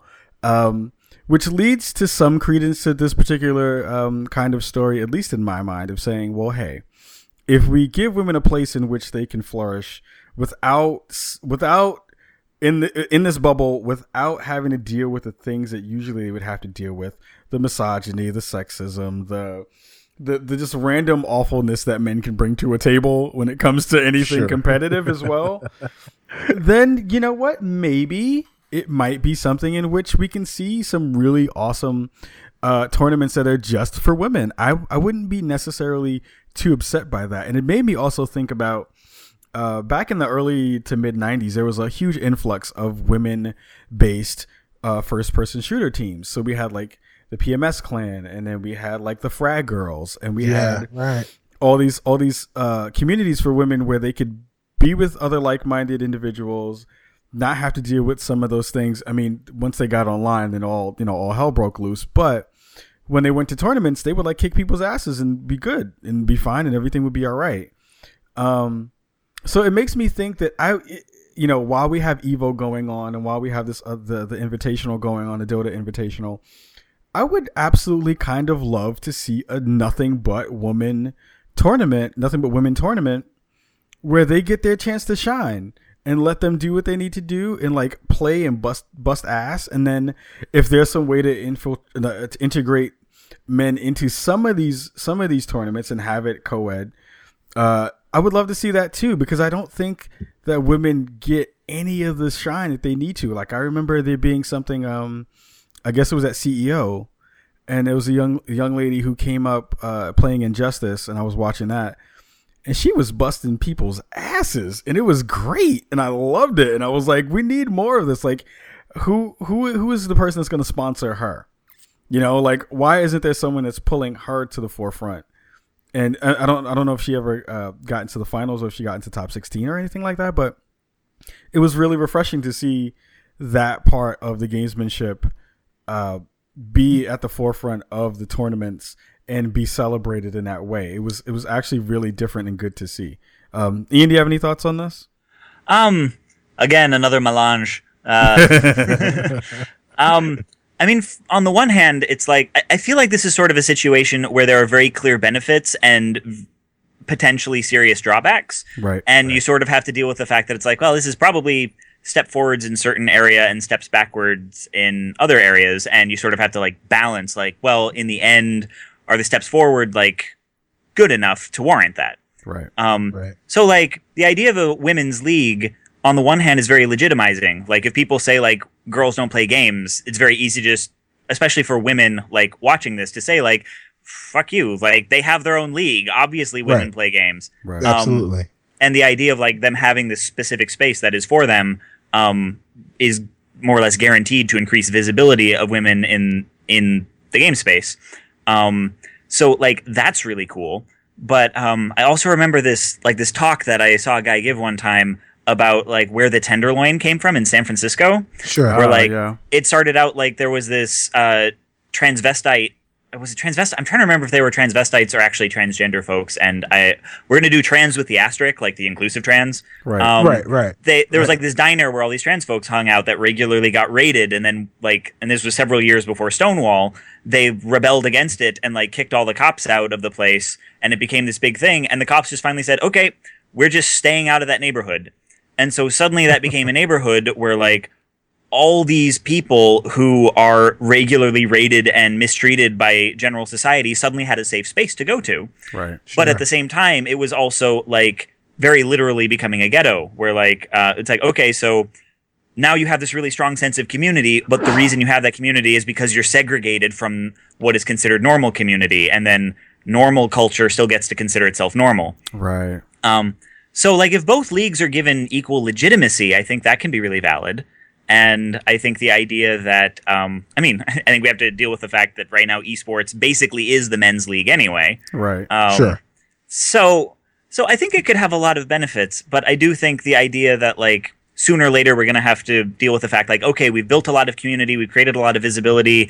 Now is the fact that they're segregated from each other actually doing more harm than good now that we've Right. gotten those gains firmly established. right. And it's E- exactly Go exactly so uh, so uh, you know i i mean that was kind of my thing is is is you know we do this to what end um Yeah. you know obviously there's there is a benefit in in stem research and and in in uh you know I guess running stem programs because um it there you know they they they show some benefits. But but ultimately the point is that we want to take you know uh, people of color uh, minorities and and you know minorities including including women and we want to put them in places where they feel safe and they're mentored by people that look like them so that when when they finally matriculate they can go out into the real world and, and feel and feel confident to compete at the same level as the majority aka white men.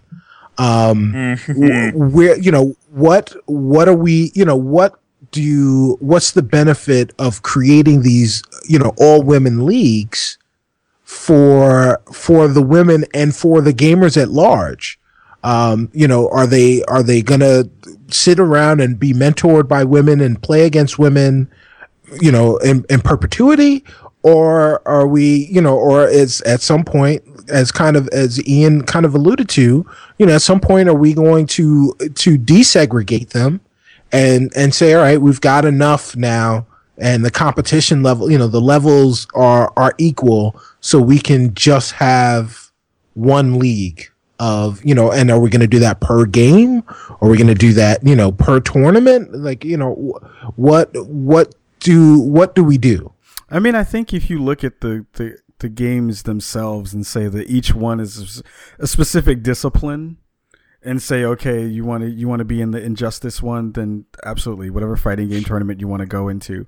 I think each one of them, you have to look at the, the particular games and see what that does. But I also think the more important part is doing, having these spaces where people can feel safe, but also continue, continue, continuing, I'm sorry, to address the main problem, right? You Yeah. have to you have to discuss and talk about the misogyny, the Right, the sure. sexism in a way that's not handholdy to the men that perpetuate it. sure Yeah, and I, I think it does also beg the question like there are very conceivable gains that could come from having a women's league, but is it possible to get those gains in other methods? Like is is it can they just be actively recruiting more women into the league that exists? Can they actively be regulating the league to make it more accepting to women and things like that? Um, Sure, And maybe right. that wouldn't be quite as immediately effective, but it's hard to say. And if their first, if the first conclusion they leap to is let's make two separate leagues, then I do sort of wonder, like, did you try the other stuff first? right Touche. Hmm.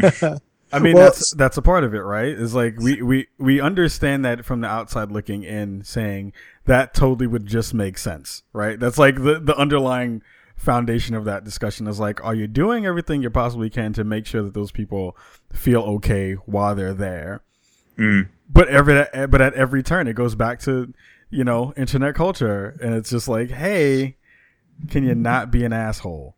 can you actually look at people as people and see their worth at all times and not because it was weird. So like there was um there was a television show that was on that was not a t- television show it was an internet TV show basically uh, that was called Cross I think it was Cross Counter. So uh, we had the whole crazy uh, incident a while ago that had uh, some folks locked up in a house and uh, they all were in there and it was a fighting game tournament run by Capcom and then they had a whole bunch of sexist uh, uh, stuff that went on in, in within that space. So then uh, th- this TV show that that popped up uh, was totally legit. Looked really above board. Had some really top name fighters on it, um, and it was great because it kind of did what people have been trying to do for the fighting game community and give them a bigger platform that wasn't just an Evo or a CEO. So it was like a televised thing that you would watch every week. So they did it and it was great and it was perfect. The, the presentation was awesome. But then they brought out two women to basically spin a wheel in in a skirt. And it was the worst thing you could have ever done because it just removed all the legit- legitimacy Right. out of the particular event. So it, we, it feels weird because it feels like again, who are the people who are going to most benefit?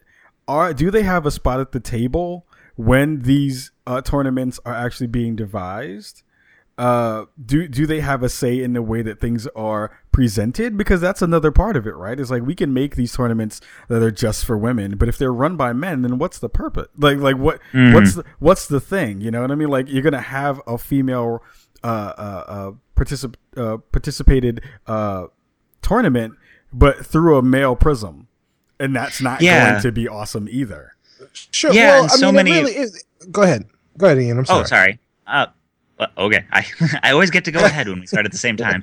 Um, very gracious of you. Um, I mean, I just also think about like how much fighting games are usually designed for male gaze in the first place. Oh yeah, Sure. Um, Sure. that it's like like if there was a women's league, who decides what games are in the women's league? Like are are a bunch of women gonna want to come together and play like Dead or Alive, where it's like they you know the creators of jiggle physics like right. Right. You know? high. So I don't know. And and then if you start raising the question of like, well, if the women get to pick their games, would they necessarily play the same games? Would they want to play games that have better representations of women? Um, would Smash Brothers be a lot more popular than like Mortal Kombat because the women are a lot less sexualized in Smash Brothers? Um, or I don't know, would they want to play Skullgirl, Skullgirls or something because there's a lot more female characters in that? Um, Right. I mean, I can't like obviously I'm not going to sit around and like hypothesize like this is what women are like and this is what games they want to play. right. But I, I do think it's worth acknowledging that like they may not necessarily different populations may not want to play the same games because they're going to be different things are going to twig based on the content of those games and who those games are designed for. Um, and then the idea of desegregating the league becomes a question of like, well, okay, but now you've got people who've been like specializing in stuff that is more blatantly misogynistic, and the women's league has maybe not been specializing in that stuff. Sure. Sure. yeah. Um, well, so I mean, well, the, so the a couple of things. That, it- you know, if you're if you're a a controller fighting game, and and Smash kind of kind of falls out of it because it's just it's it's somewhat different, but not. Um, but like if you you know if you've played the mainstream fighting games, you you get an understanding of how fighting games work.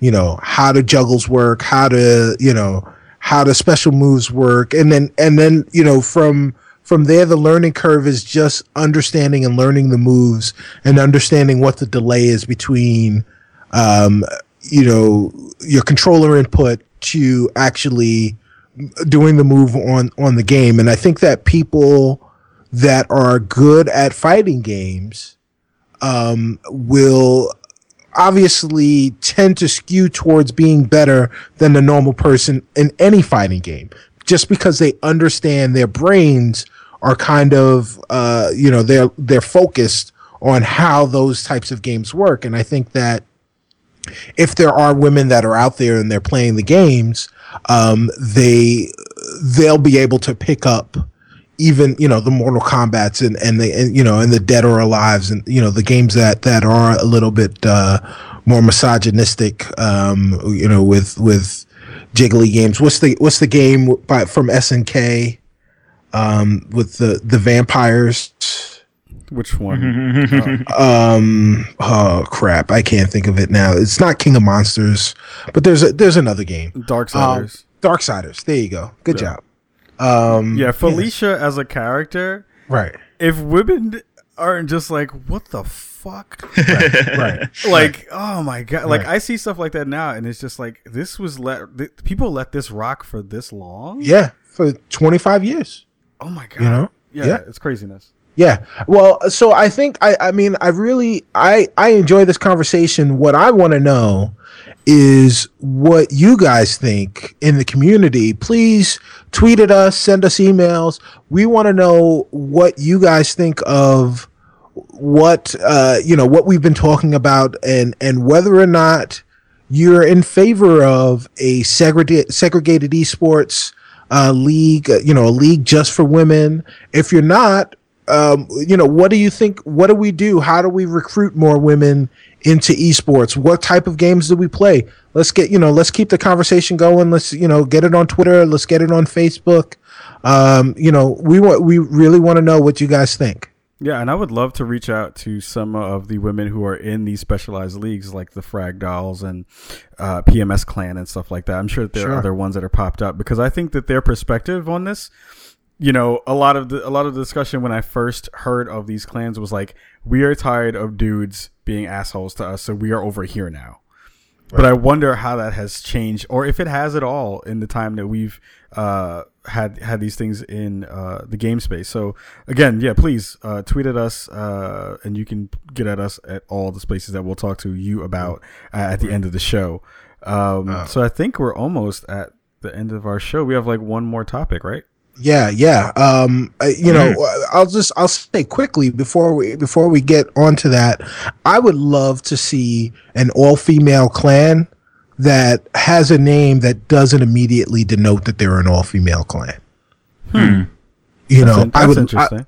I would love to like I would love for us to get to that space yeah, I where would. you yeah, know where where you don't have to say, "Oh yeah, well, you know, immediately you know."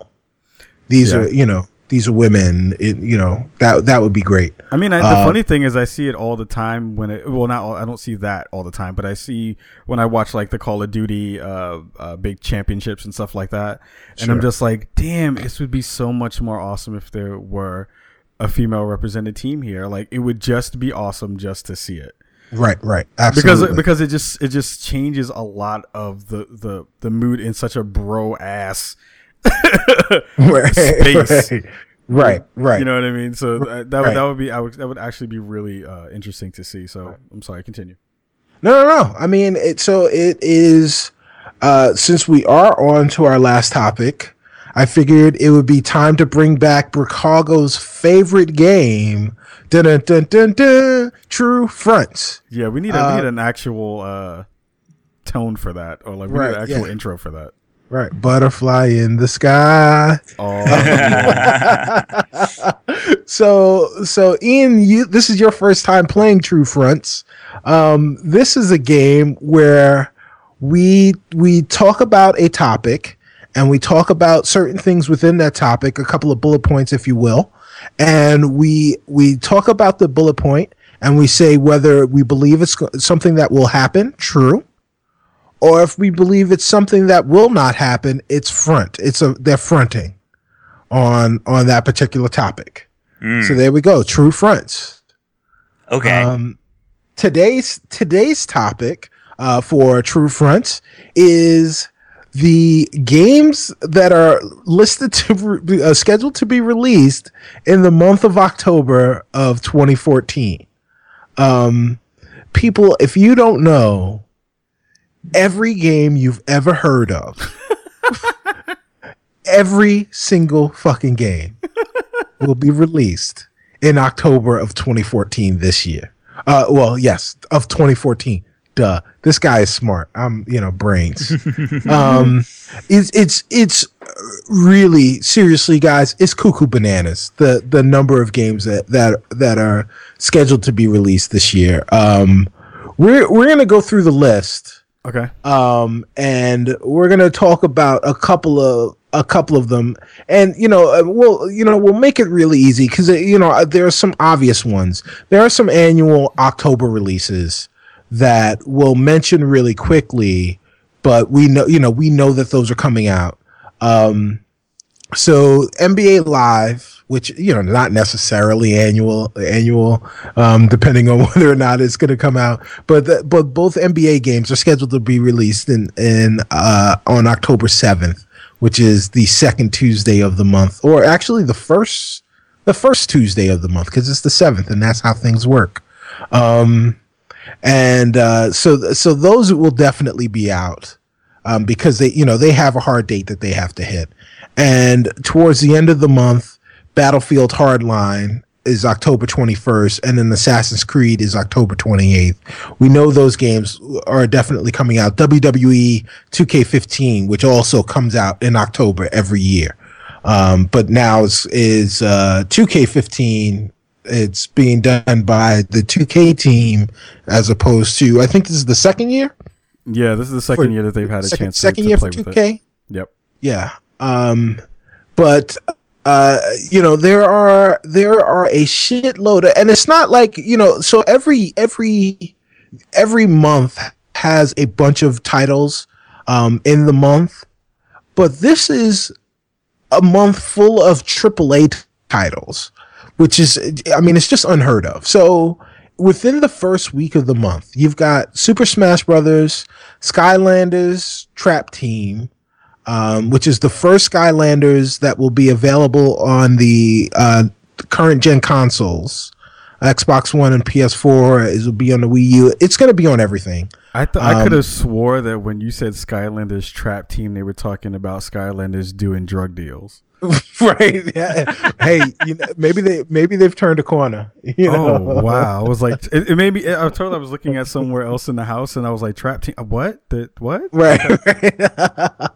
Skylanders goes hood. right. Mommy, I got that Nestle Quik. um, so then Alien Isolation, Dragon Age Inquisition, Drive Club, uh, Lord of the Rings Middle Earth, uh, Project Spark, Borderlands the prequel, uh, or the the pre-sequel. I will never get that name right. I mean that name is dumb. Um, some game called Raven's Cry, which is which is weird. I looked it up. Uh, the Evil Within evolved. Fantasia Music evolved. Samurai Warriors Four, Civ Civ Beyond Earth, uh, Lords of the Fallen, and Sunset Overdrive. Every single game that I listed on here is a triple A title. I mean, these are these are this isn't DLC. This isn't you know some game that somebody was just throwing in there. This is in the middle of the road game. These are all games that that people are expecting to sell in the millions. Um, and that you know, I mean, that's I, I you know I can't count, so I don't know how many games I just rattled off, but it looks like you know there's hundred games there, and they can't they can't all sell millions millions of titles. You really can't count. I really can't count. Um, but but you know, so let's let's grab a few of them and and talk about whether or not we believe uh, that they'll if they'll make the October that October date um and or whether we believe they're they're fronting um first the first gonna one is suck at this game. if you if you win, there is a year supply of turtle wax in your future for you. there you go no Well- murray's murray's hair grease Oh shit! uh, which is which we can definitely give you because all you need is one can. That is a lifetime supply of, of My Murray's hair hair does grease. this without grease.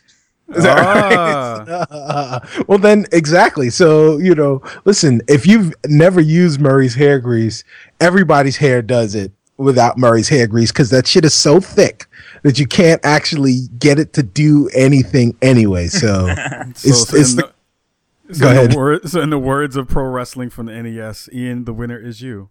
right. The winner is you. so so let's let's start at the beginning. Um, October seventh, sees the release of Alien Isolation, Dragon Age Inquisition, Drive Club, the PS4 exclusive, um, Middle Earth, Shadow of Mordor, NBA Live, NBA 2K15, and Project Spark. Um, yeah, yeah. Yeah. so, and before that, of course, you got Super Smash Brothers, which, uh, Super Smash Brothers on the 3DS, um, which I believe is coming out, you know, and that comes out on a Sunday. That's, you know, that'll be fine. Um, or a Friday. I'm not sure how dates work either. Um, and then, uh, Skylanders is, uh, Skylanders is Sunday. Smash Brothers is is Friday. Those will both be out. I don't I don't doubt those at all. Um, but but so three of these games though I really wonder about. Um, so Alien Isolation, Dragon Age Inquisition, and and Lord of the Rings Middle Earth.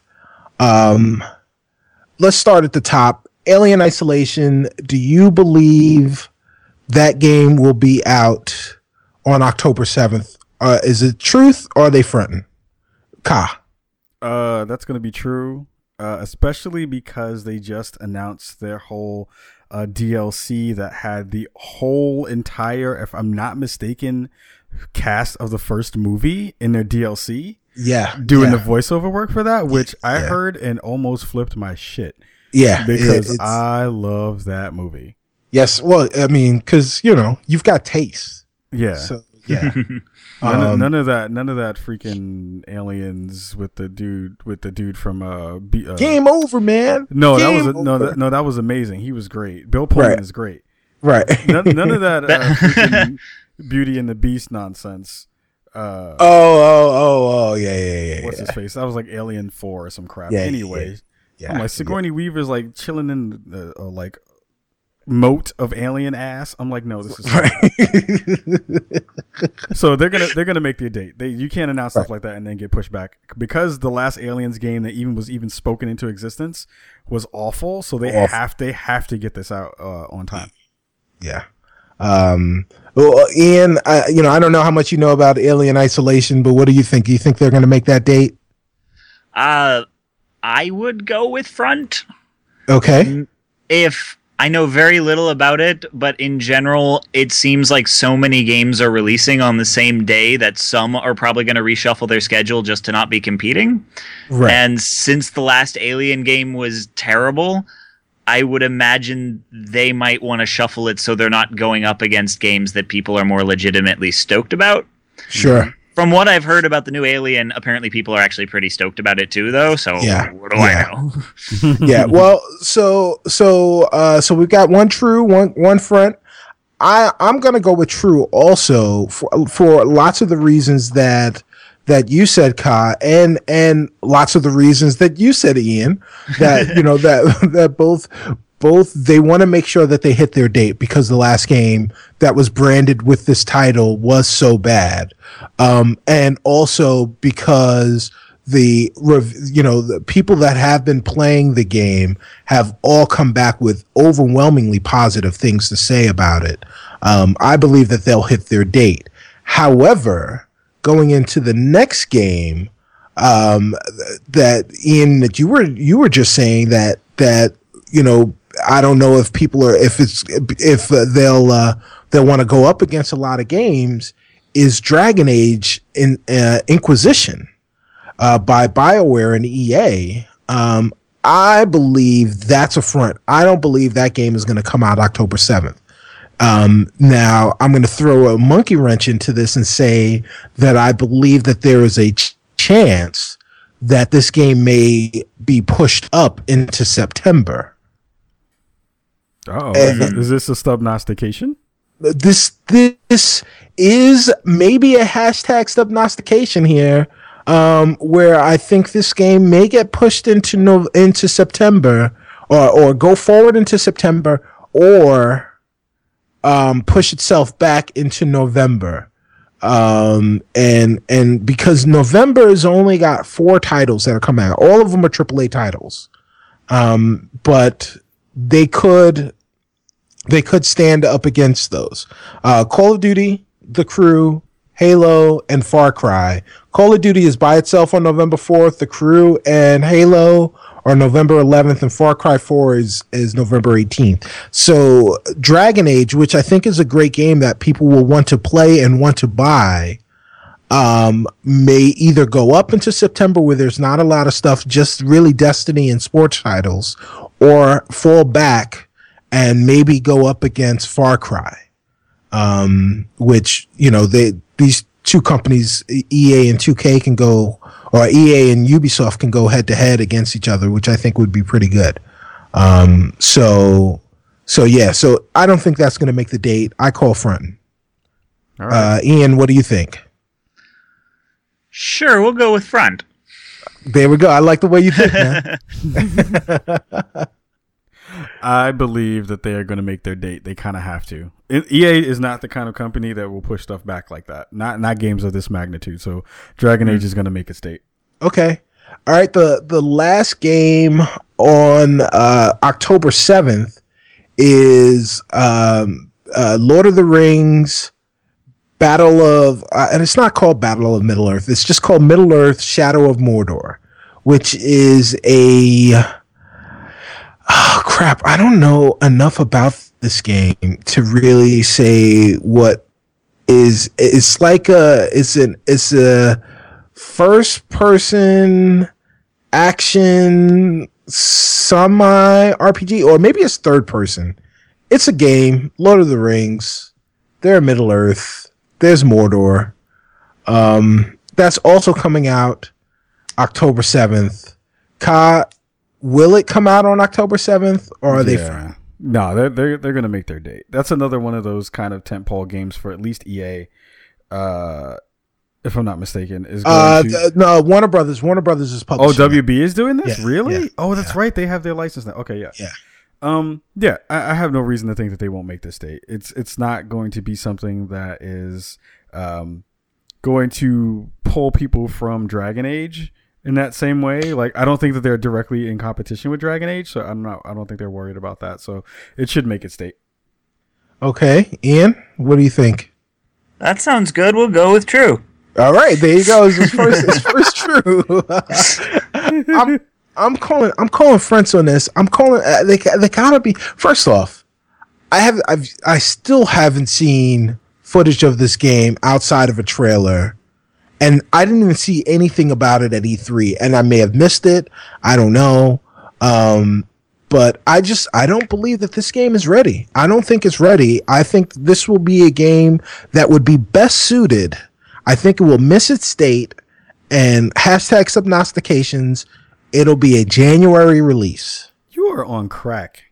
January release. It'll still make it will still make you know this financial year, but it would be best served coming out either either December or January. Like uh, you know, kids kids with their money from you know their GameStop gift cards can go and buy Middle Earth. and their lemonade stands.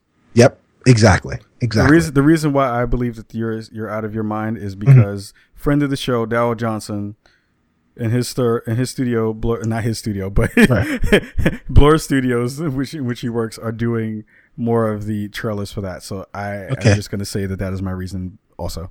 Okay, all right. Uh, there you go. There you go.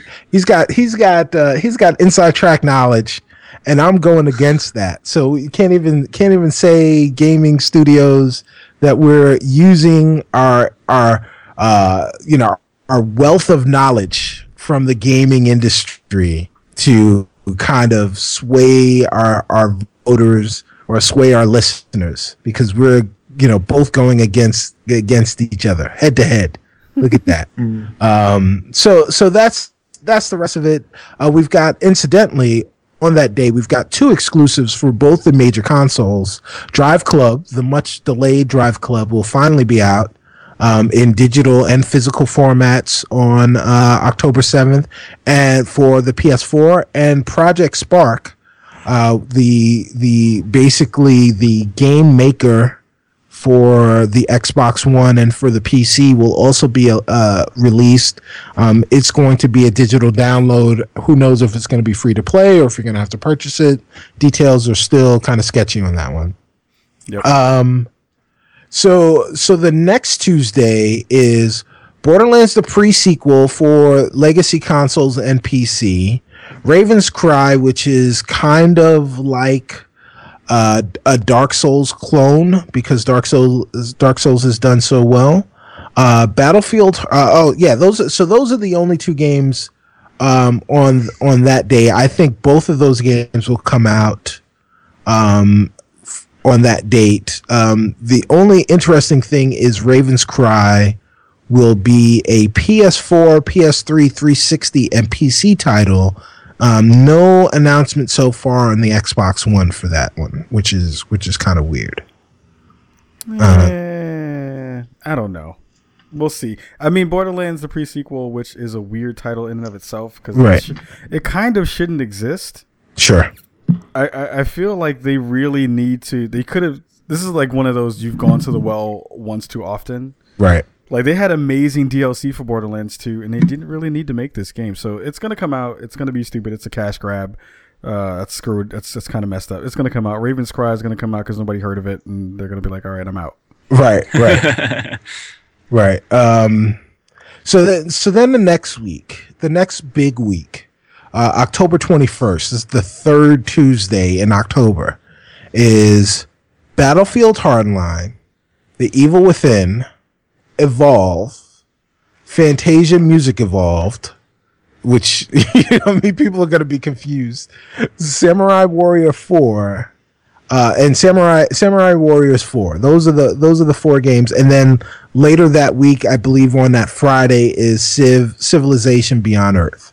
Um, so let's go right. So let's let's go with the Evil Within. Um, do we believe that that game will be out on October twenty first for the Xbox One and uh, PS4, 360, PS3, and PC? I mean, the way that the, the weird thing about Evil Within is that everyone who has seen it, at least in the gaming press, uh, have come away from it saying they didn't really care for it. Um, It kind of sucks because it's a Shimigami. Uh, no, it's um no. Oh god. Anyway, I can't remember his name. Shinji Mikami. Thank you. Shinji Mikami. See, I'm I'm looking at its page right now because I've never heard of it. Yeah, Shinji Mikami. Yeah, Shinji, Shinji Mikami is like the godfather of like all the horror games that you've remembered and grew up with to a certain extent. Um, and uh, thank you for for backing me up on that one, Ian. Oh, you're welcome. Um, um, uh, but that's the thing. Like people haven't really liked it, and I wonder. I wonder if that may push it back a little bit. But it also feels like they have put so much into the marketing on that so far that it just might come out. So I'm gonna say true. Uh, Ian, what do you think? Let's go with front.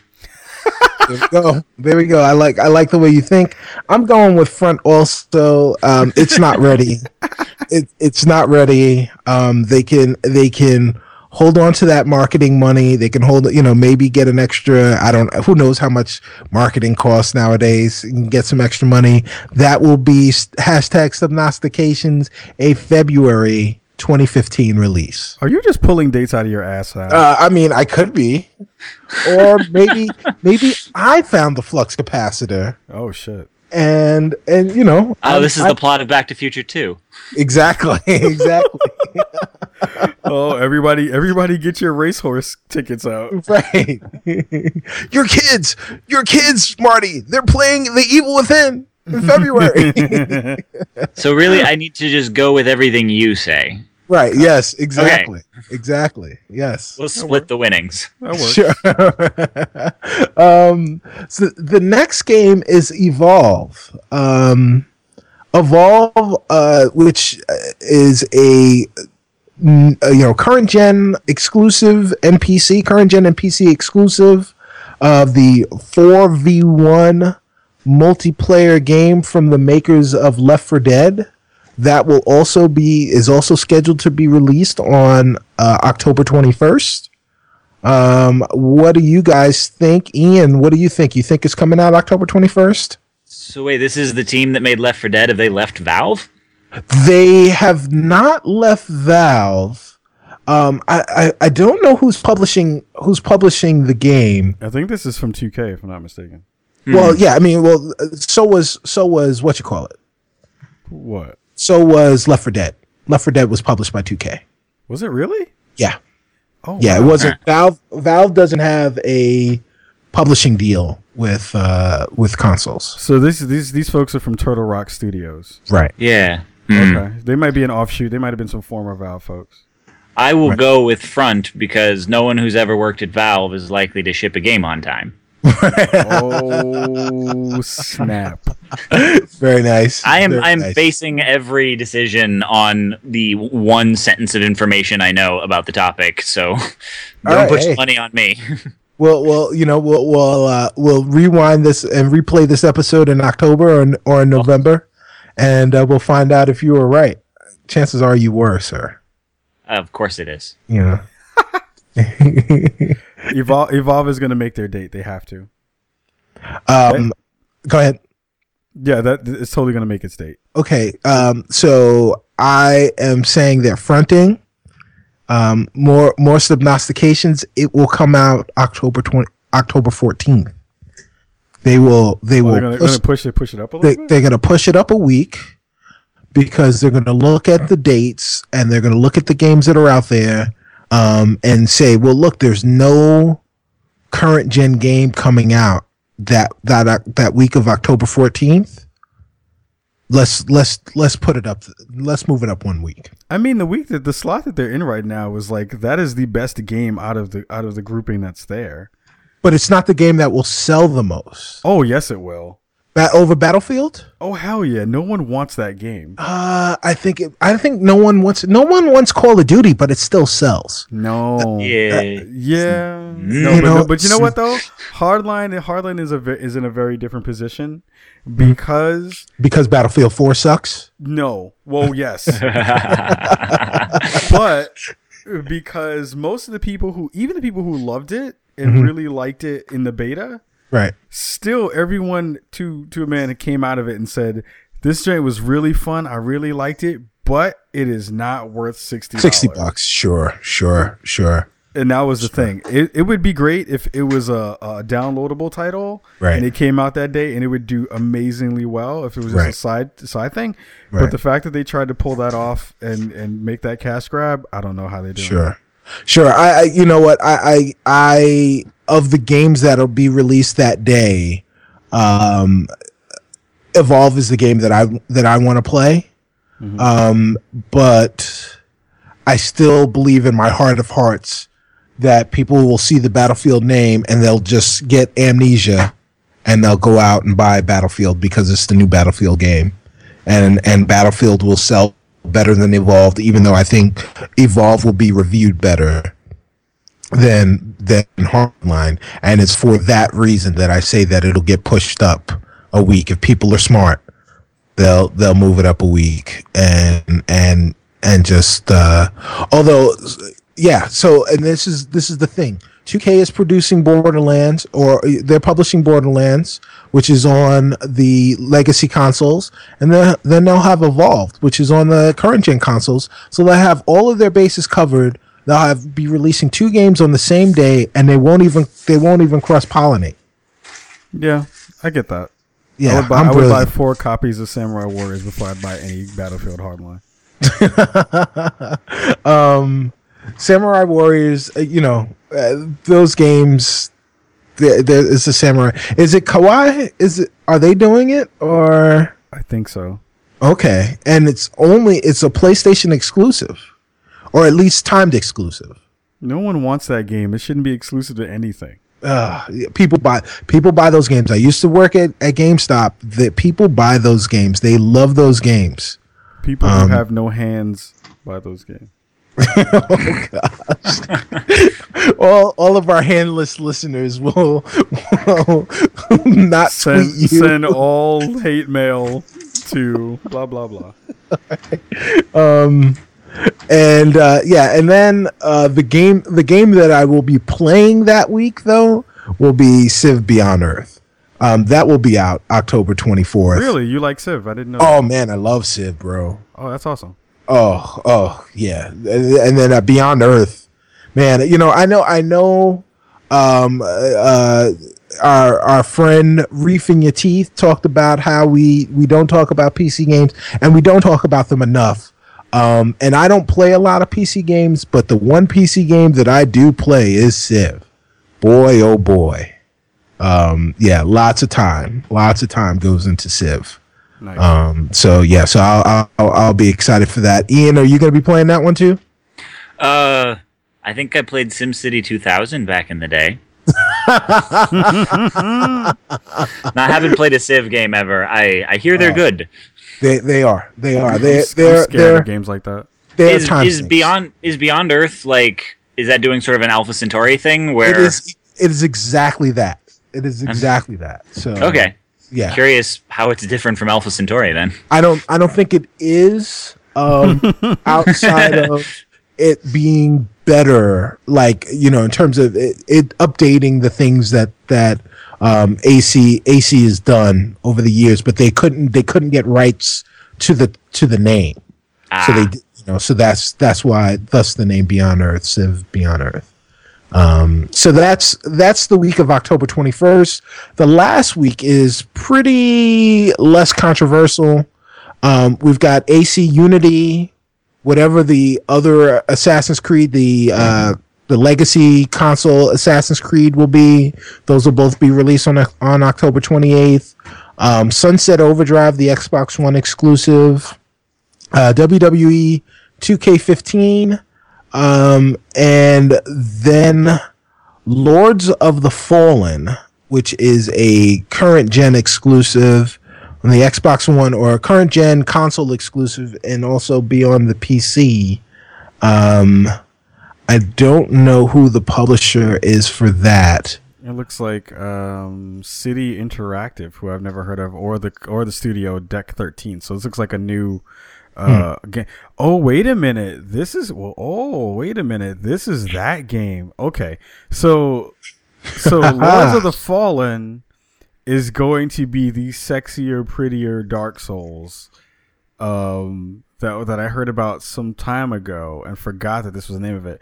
It's mostly uh uh, lots of super big, pretty dark dungeons, uh, but the combat is way more fluid.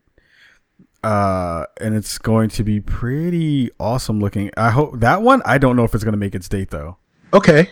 Well, there that you go. one, that one, I don't know if it's going to make its date. So that one is fronting because they're so new, and their and their game looks really ambitious. I'm actually kind of sad that I don't have an Xbox One because this game looks ridiculous from the things that I've seen of it so far. Oh, it'll be on the PS4. Uh, yeah, next year sometime. Well, I mean, that's the same time it'll come out on the Xbox One, though. Oh, oh wait, what? Yeah, oh, yeah. Yeah, yeah. It's not. It's not. Uh, it's not a console exclusive. It's it's current gen current gen console exclusive. Oh, oh so oh, it won't be oh. it won't be on the legacy on the legacy boxes. Oh, okay. so okay, yeah, okay. so I mistakenly said I mistakenly said Raven's Cry was the Dark Souls clone. Raven's Cry is the Assassin's Creed clone featuring pirates. So, so please Oh, forgive man. me. Damn, of all the things to be a clone of, you. you oh man. Right. So the, Like we're now cloning games that already have five sequels. Right, exactly. Uh, without Eagle Vision, so without the thing that makes it inexplicably cool. Um, and and there you have it, guys. I mean, that's the list of October games. Um, and and I guess Ian, Lords of the Fallen for you. I I got I kind of missed you. Lords of the Uh, Fallen for you. You know, you're did- like, yeah, whatever. What did what did you say? I didn't say shit. Oh, I'll give my answer when you give your answer. Oh, Oh, all right. Ready? One, two, three. Ten paces. Front. Front, I'm Front, saying that front. Yeah, front. There That's what. I say too. yeah yeah so yeah i'm down i'm down with you kai um you know there's st- there still isn't enough out there um for them to really be able to promote this game and make that date and they would be smart at this point you know it's kind of late in the game um at this point they'd be smarter to just kind of push it back um you want to do some hashtag Kajastications? No, because I am like, whenever it comes out, it comes out. All right. Oh, you suck. You suck. Because you know why? Because if I do it, then I I will feel bad if it actually doesn't come out like that. Because I actually I want that game. I want that game to meet its date because Mm-hmm. that game looks so freaking awesome. Nice. So awesome. Uh, but actually, you know what I want to do? I want to give a quick shout out uh, to the folks over at Sunset Overdrive. Okay. Uh, and specifically one person in particular who works for Insomniac, Lisa Brown, uh, Oh, yeah. at wertle on Twitter. Uh, she she did work. She did some work on that on that game, but she is right now doing some work on their newest title called Slow Down, Bull, which I really want to um, hopefully get her or someone else on uh, from the studio on the show to talk about it because it's really really uh, kind of interesting and it's kind of fun. I, I, I I sent her a quick shout out and was like, you know, the folks at Insom- Insomniac don't really get their due, right? Like everyone talks about uh, the Uncharted series and and all the stuff that Naughty Dog does, but like in that stable that was in Sony for a bit. Uh, making their first uh, gen titles for the PS3, Insomniac never really got its due, and I was like, "You guys make some awesome games." So, Slow Down, Bull Yes. uh, at wertle, shout her out, tell her how dope she is, um, and and give her a shout. Uh, so a quick shout out to her. right. And uh, come on the show. Word, we'd love the to She's we'd uh, love to have yeah. her. You guys. I've seen some tweets. You guys have exchanged tweets. No. I'm trying. I'm trying to get her on. Yeah. it would be great. Well, there 'cause you go. awesome. There you go. Word. There you go. Um, so yeah, so we have come to the end of episode 21. This is our Vegas episode. And uh, you know, you guys have made it to the end of it. So congratulations. Nicely done. Yeah. Year supply of turtle wax to you all. Absolutely, absolutely. Ian, uh, how did how did you enjoy your trip to Chicago? Uh, it's windy. Yes, there, there you go. I apologize for all the hot air I've been. Right, right. Ah, ha, ha, ha. Um, no, I've had I've had a delightful time, and thank you very much for inviting me. Oh, yeah, it was our you, pleasure. you were great. I'm, I'm so happy that we got the chance to talk to you. It was a, it was a long time coming. We had a lot of uh, back in the background conversations trying to get each other on uh, and together. So uh, I'm really happy that we were able to have you on. And again, thank you for for for making and, and producing such an amazing uh, piece. Uh, I really really enjoyed it, and it looks like the internet liked it too. Uh, so yeah, that's that's great. I'm I'm happy to have you have had you on. Thank you, thank you. I'm happy to be on. Word.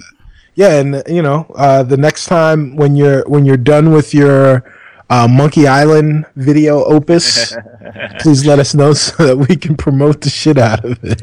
We can we can help de- we can help debut it. That would be There you amazing. go. There you go. Ah, Yeah. yes, the Spawn exclusive. Right. right. Yes, yes. So, so Ian, uh, if the people want to uh, converse with you and and find out, uh, you know, what's going on with with EyeWire and and everything else that you're doing, how how do they get in contact with you? Um, you can follow me at at Innuendo Studios, one word, um, on Twitter, and then I also have a Tumblr, innuendostudios.tumblr.com. Um, officially, I have a website which is innuendostudios.com. I haven't really updated it in a while, and I should probably, you know, learn web development and make it look nice and not like a blog. But you can go Uh, there too if you wanted to. Nice, nice. What about what about your YouTube channel?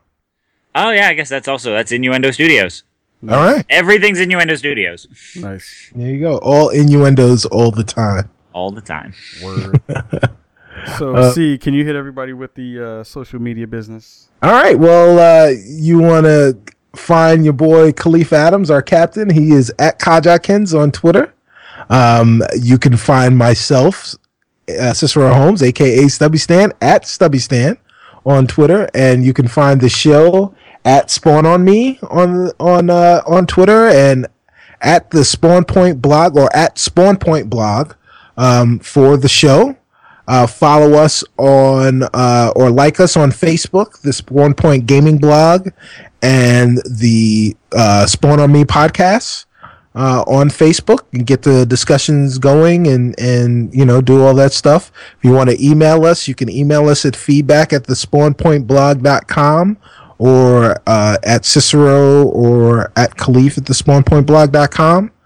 And then you know, make sure you get the show on iTunes and Stitcher and um, Swell, Podomatic, and soon to be, I think, soon to be SoundCloud. Yeah. Um, so so we're, what we're gonna do is uh, we're hoping to move all of our hosting over to SoundCloud because they have started this podcasting beta, which is really awesome. So you get lots and lots of space for a less, uh, a, a, a shorter and least amount of money. That I can't, Right. I can't put words together. More Lord. bang for your buck. more money in the stuff that did. Uh, so, uh, so we're hoping to move that stuff over. Uh, hopefully, once I move into my new place that has a more stable internet connection, in which I can upload all of our previous episodes up to SoundCloud, so you can peruse and listen to them and share them.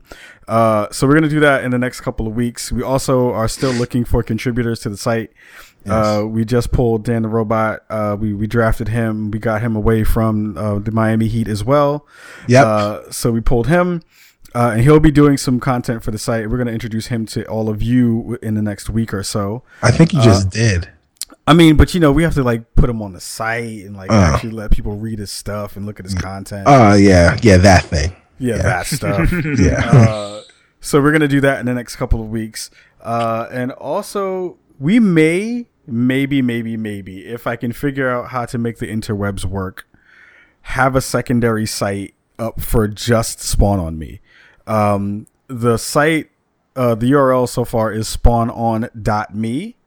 Uh, but the, if you go to it now, you'll see nothing. It'll probably be like uh, some internet cats and some uh, some adventures of Chris Bosh in the metaverse videos up there. uh, but that Child stuff is, please. yeah, so that stuff is so that stuff is coming soon. Uh, we have a couple other things again, and I'm I'm really hoping, and I wrote this on Twitter, and I really mean it. Um, it's been beautiful that we have been getting some feedback, and we've been getting some um, uh, reviews on iTunes and things like that. Please keep continue to make that happen because without Yes. you, uh, this doesn't work. Uh, Right. But as far as contributors go, we are looking for a third chair um, and that is a part of the process that we're trying to uh, to go forth with. Um, on the contributor side, we would really love more more minorities and women to to apply. Uh, you will not get paid anything because we are broke. So I put that out there in the beginning, and we do all this because we, we we like it and it's fun, and we're trying to spotlight people of color in the industry on the on the podcasting side. But do understand that it is not paid, uh, and we apologize for that. But if we are able to have someone sponsor us, like that hair cream thing that you talked about earlier, that would be Yeah. amazing. Then we could have sponsorships. But Right, until- Murray's come at come at us. Word, Murray's, please hook it up. So if we if we can get that, then that would be awesome. But please, we still want people to write for the site and to uh, show up and hang out with uh, uh, with us on the show because we really want that other perspective, and we want that to be something that is ingrained in what we are actually doing. I think all all people participating from all walks of life uh, are absolutely needed in these spaces because if you look at this the way that most podcasts are run, there are very few uh, that showcase women, even less that showcase people of color, and most of them are not run by any any any minority groups. So we're trying we're trying to change that in our spaces. And also thank you to everyone right before we go who has donated to our I'm raising page. Uh, we have a widget in uh, all the posts that that are going out. Uh, we're trying to raise raise a thousand dollars for equipment because we're looking to buy uh, a more stable uh, hosting, and we're also trying to find a way to make the recording parts a little bit easier when we have more than one uh, person on Skype. So uh, we're trying to make those changes as well. So if you can help out in that in that respect, then it's pure dopeness. So Yeah.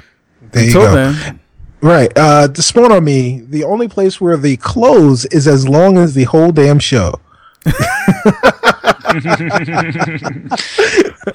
word again. So- thank you, Ian, for dropping by. Thank you so much. Thank you for visiting us in Chicago. Uh, Yes. If you do, if if you have an idea of maybe we should change our name to Port Chicago, let us know. Send us thing. Send us things. I don't Yeah, and then we'll tell you no, it's not happening. Yeah, okay. But yeah. and, and until then, this has been episode 21 of the Sport on Me cast. We say peace.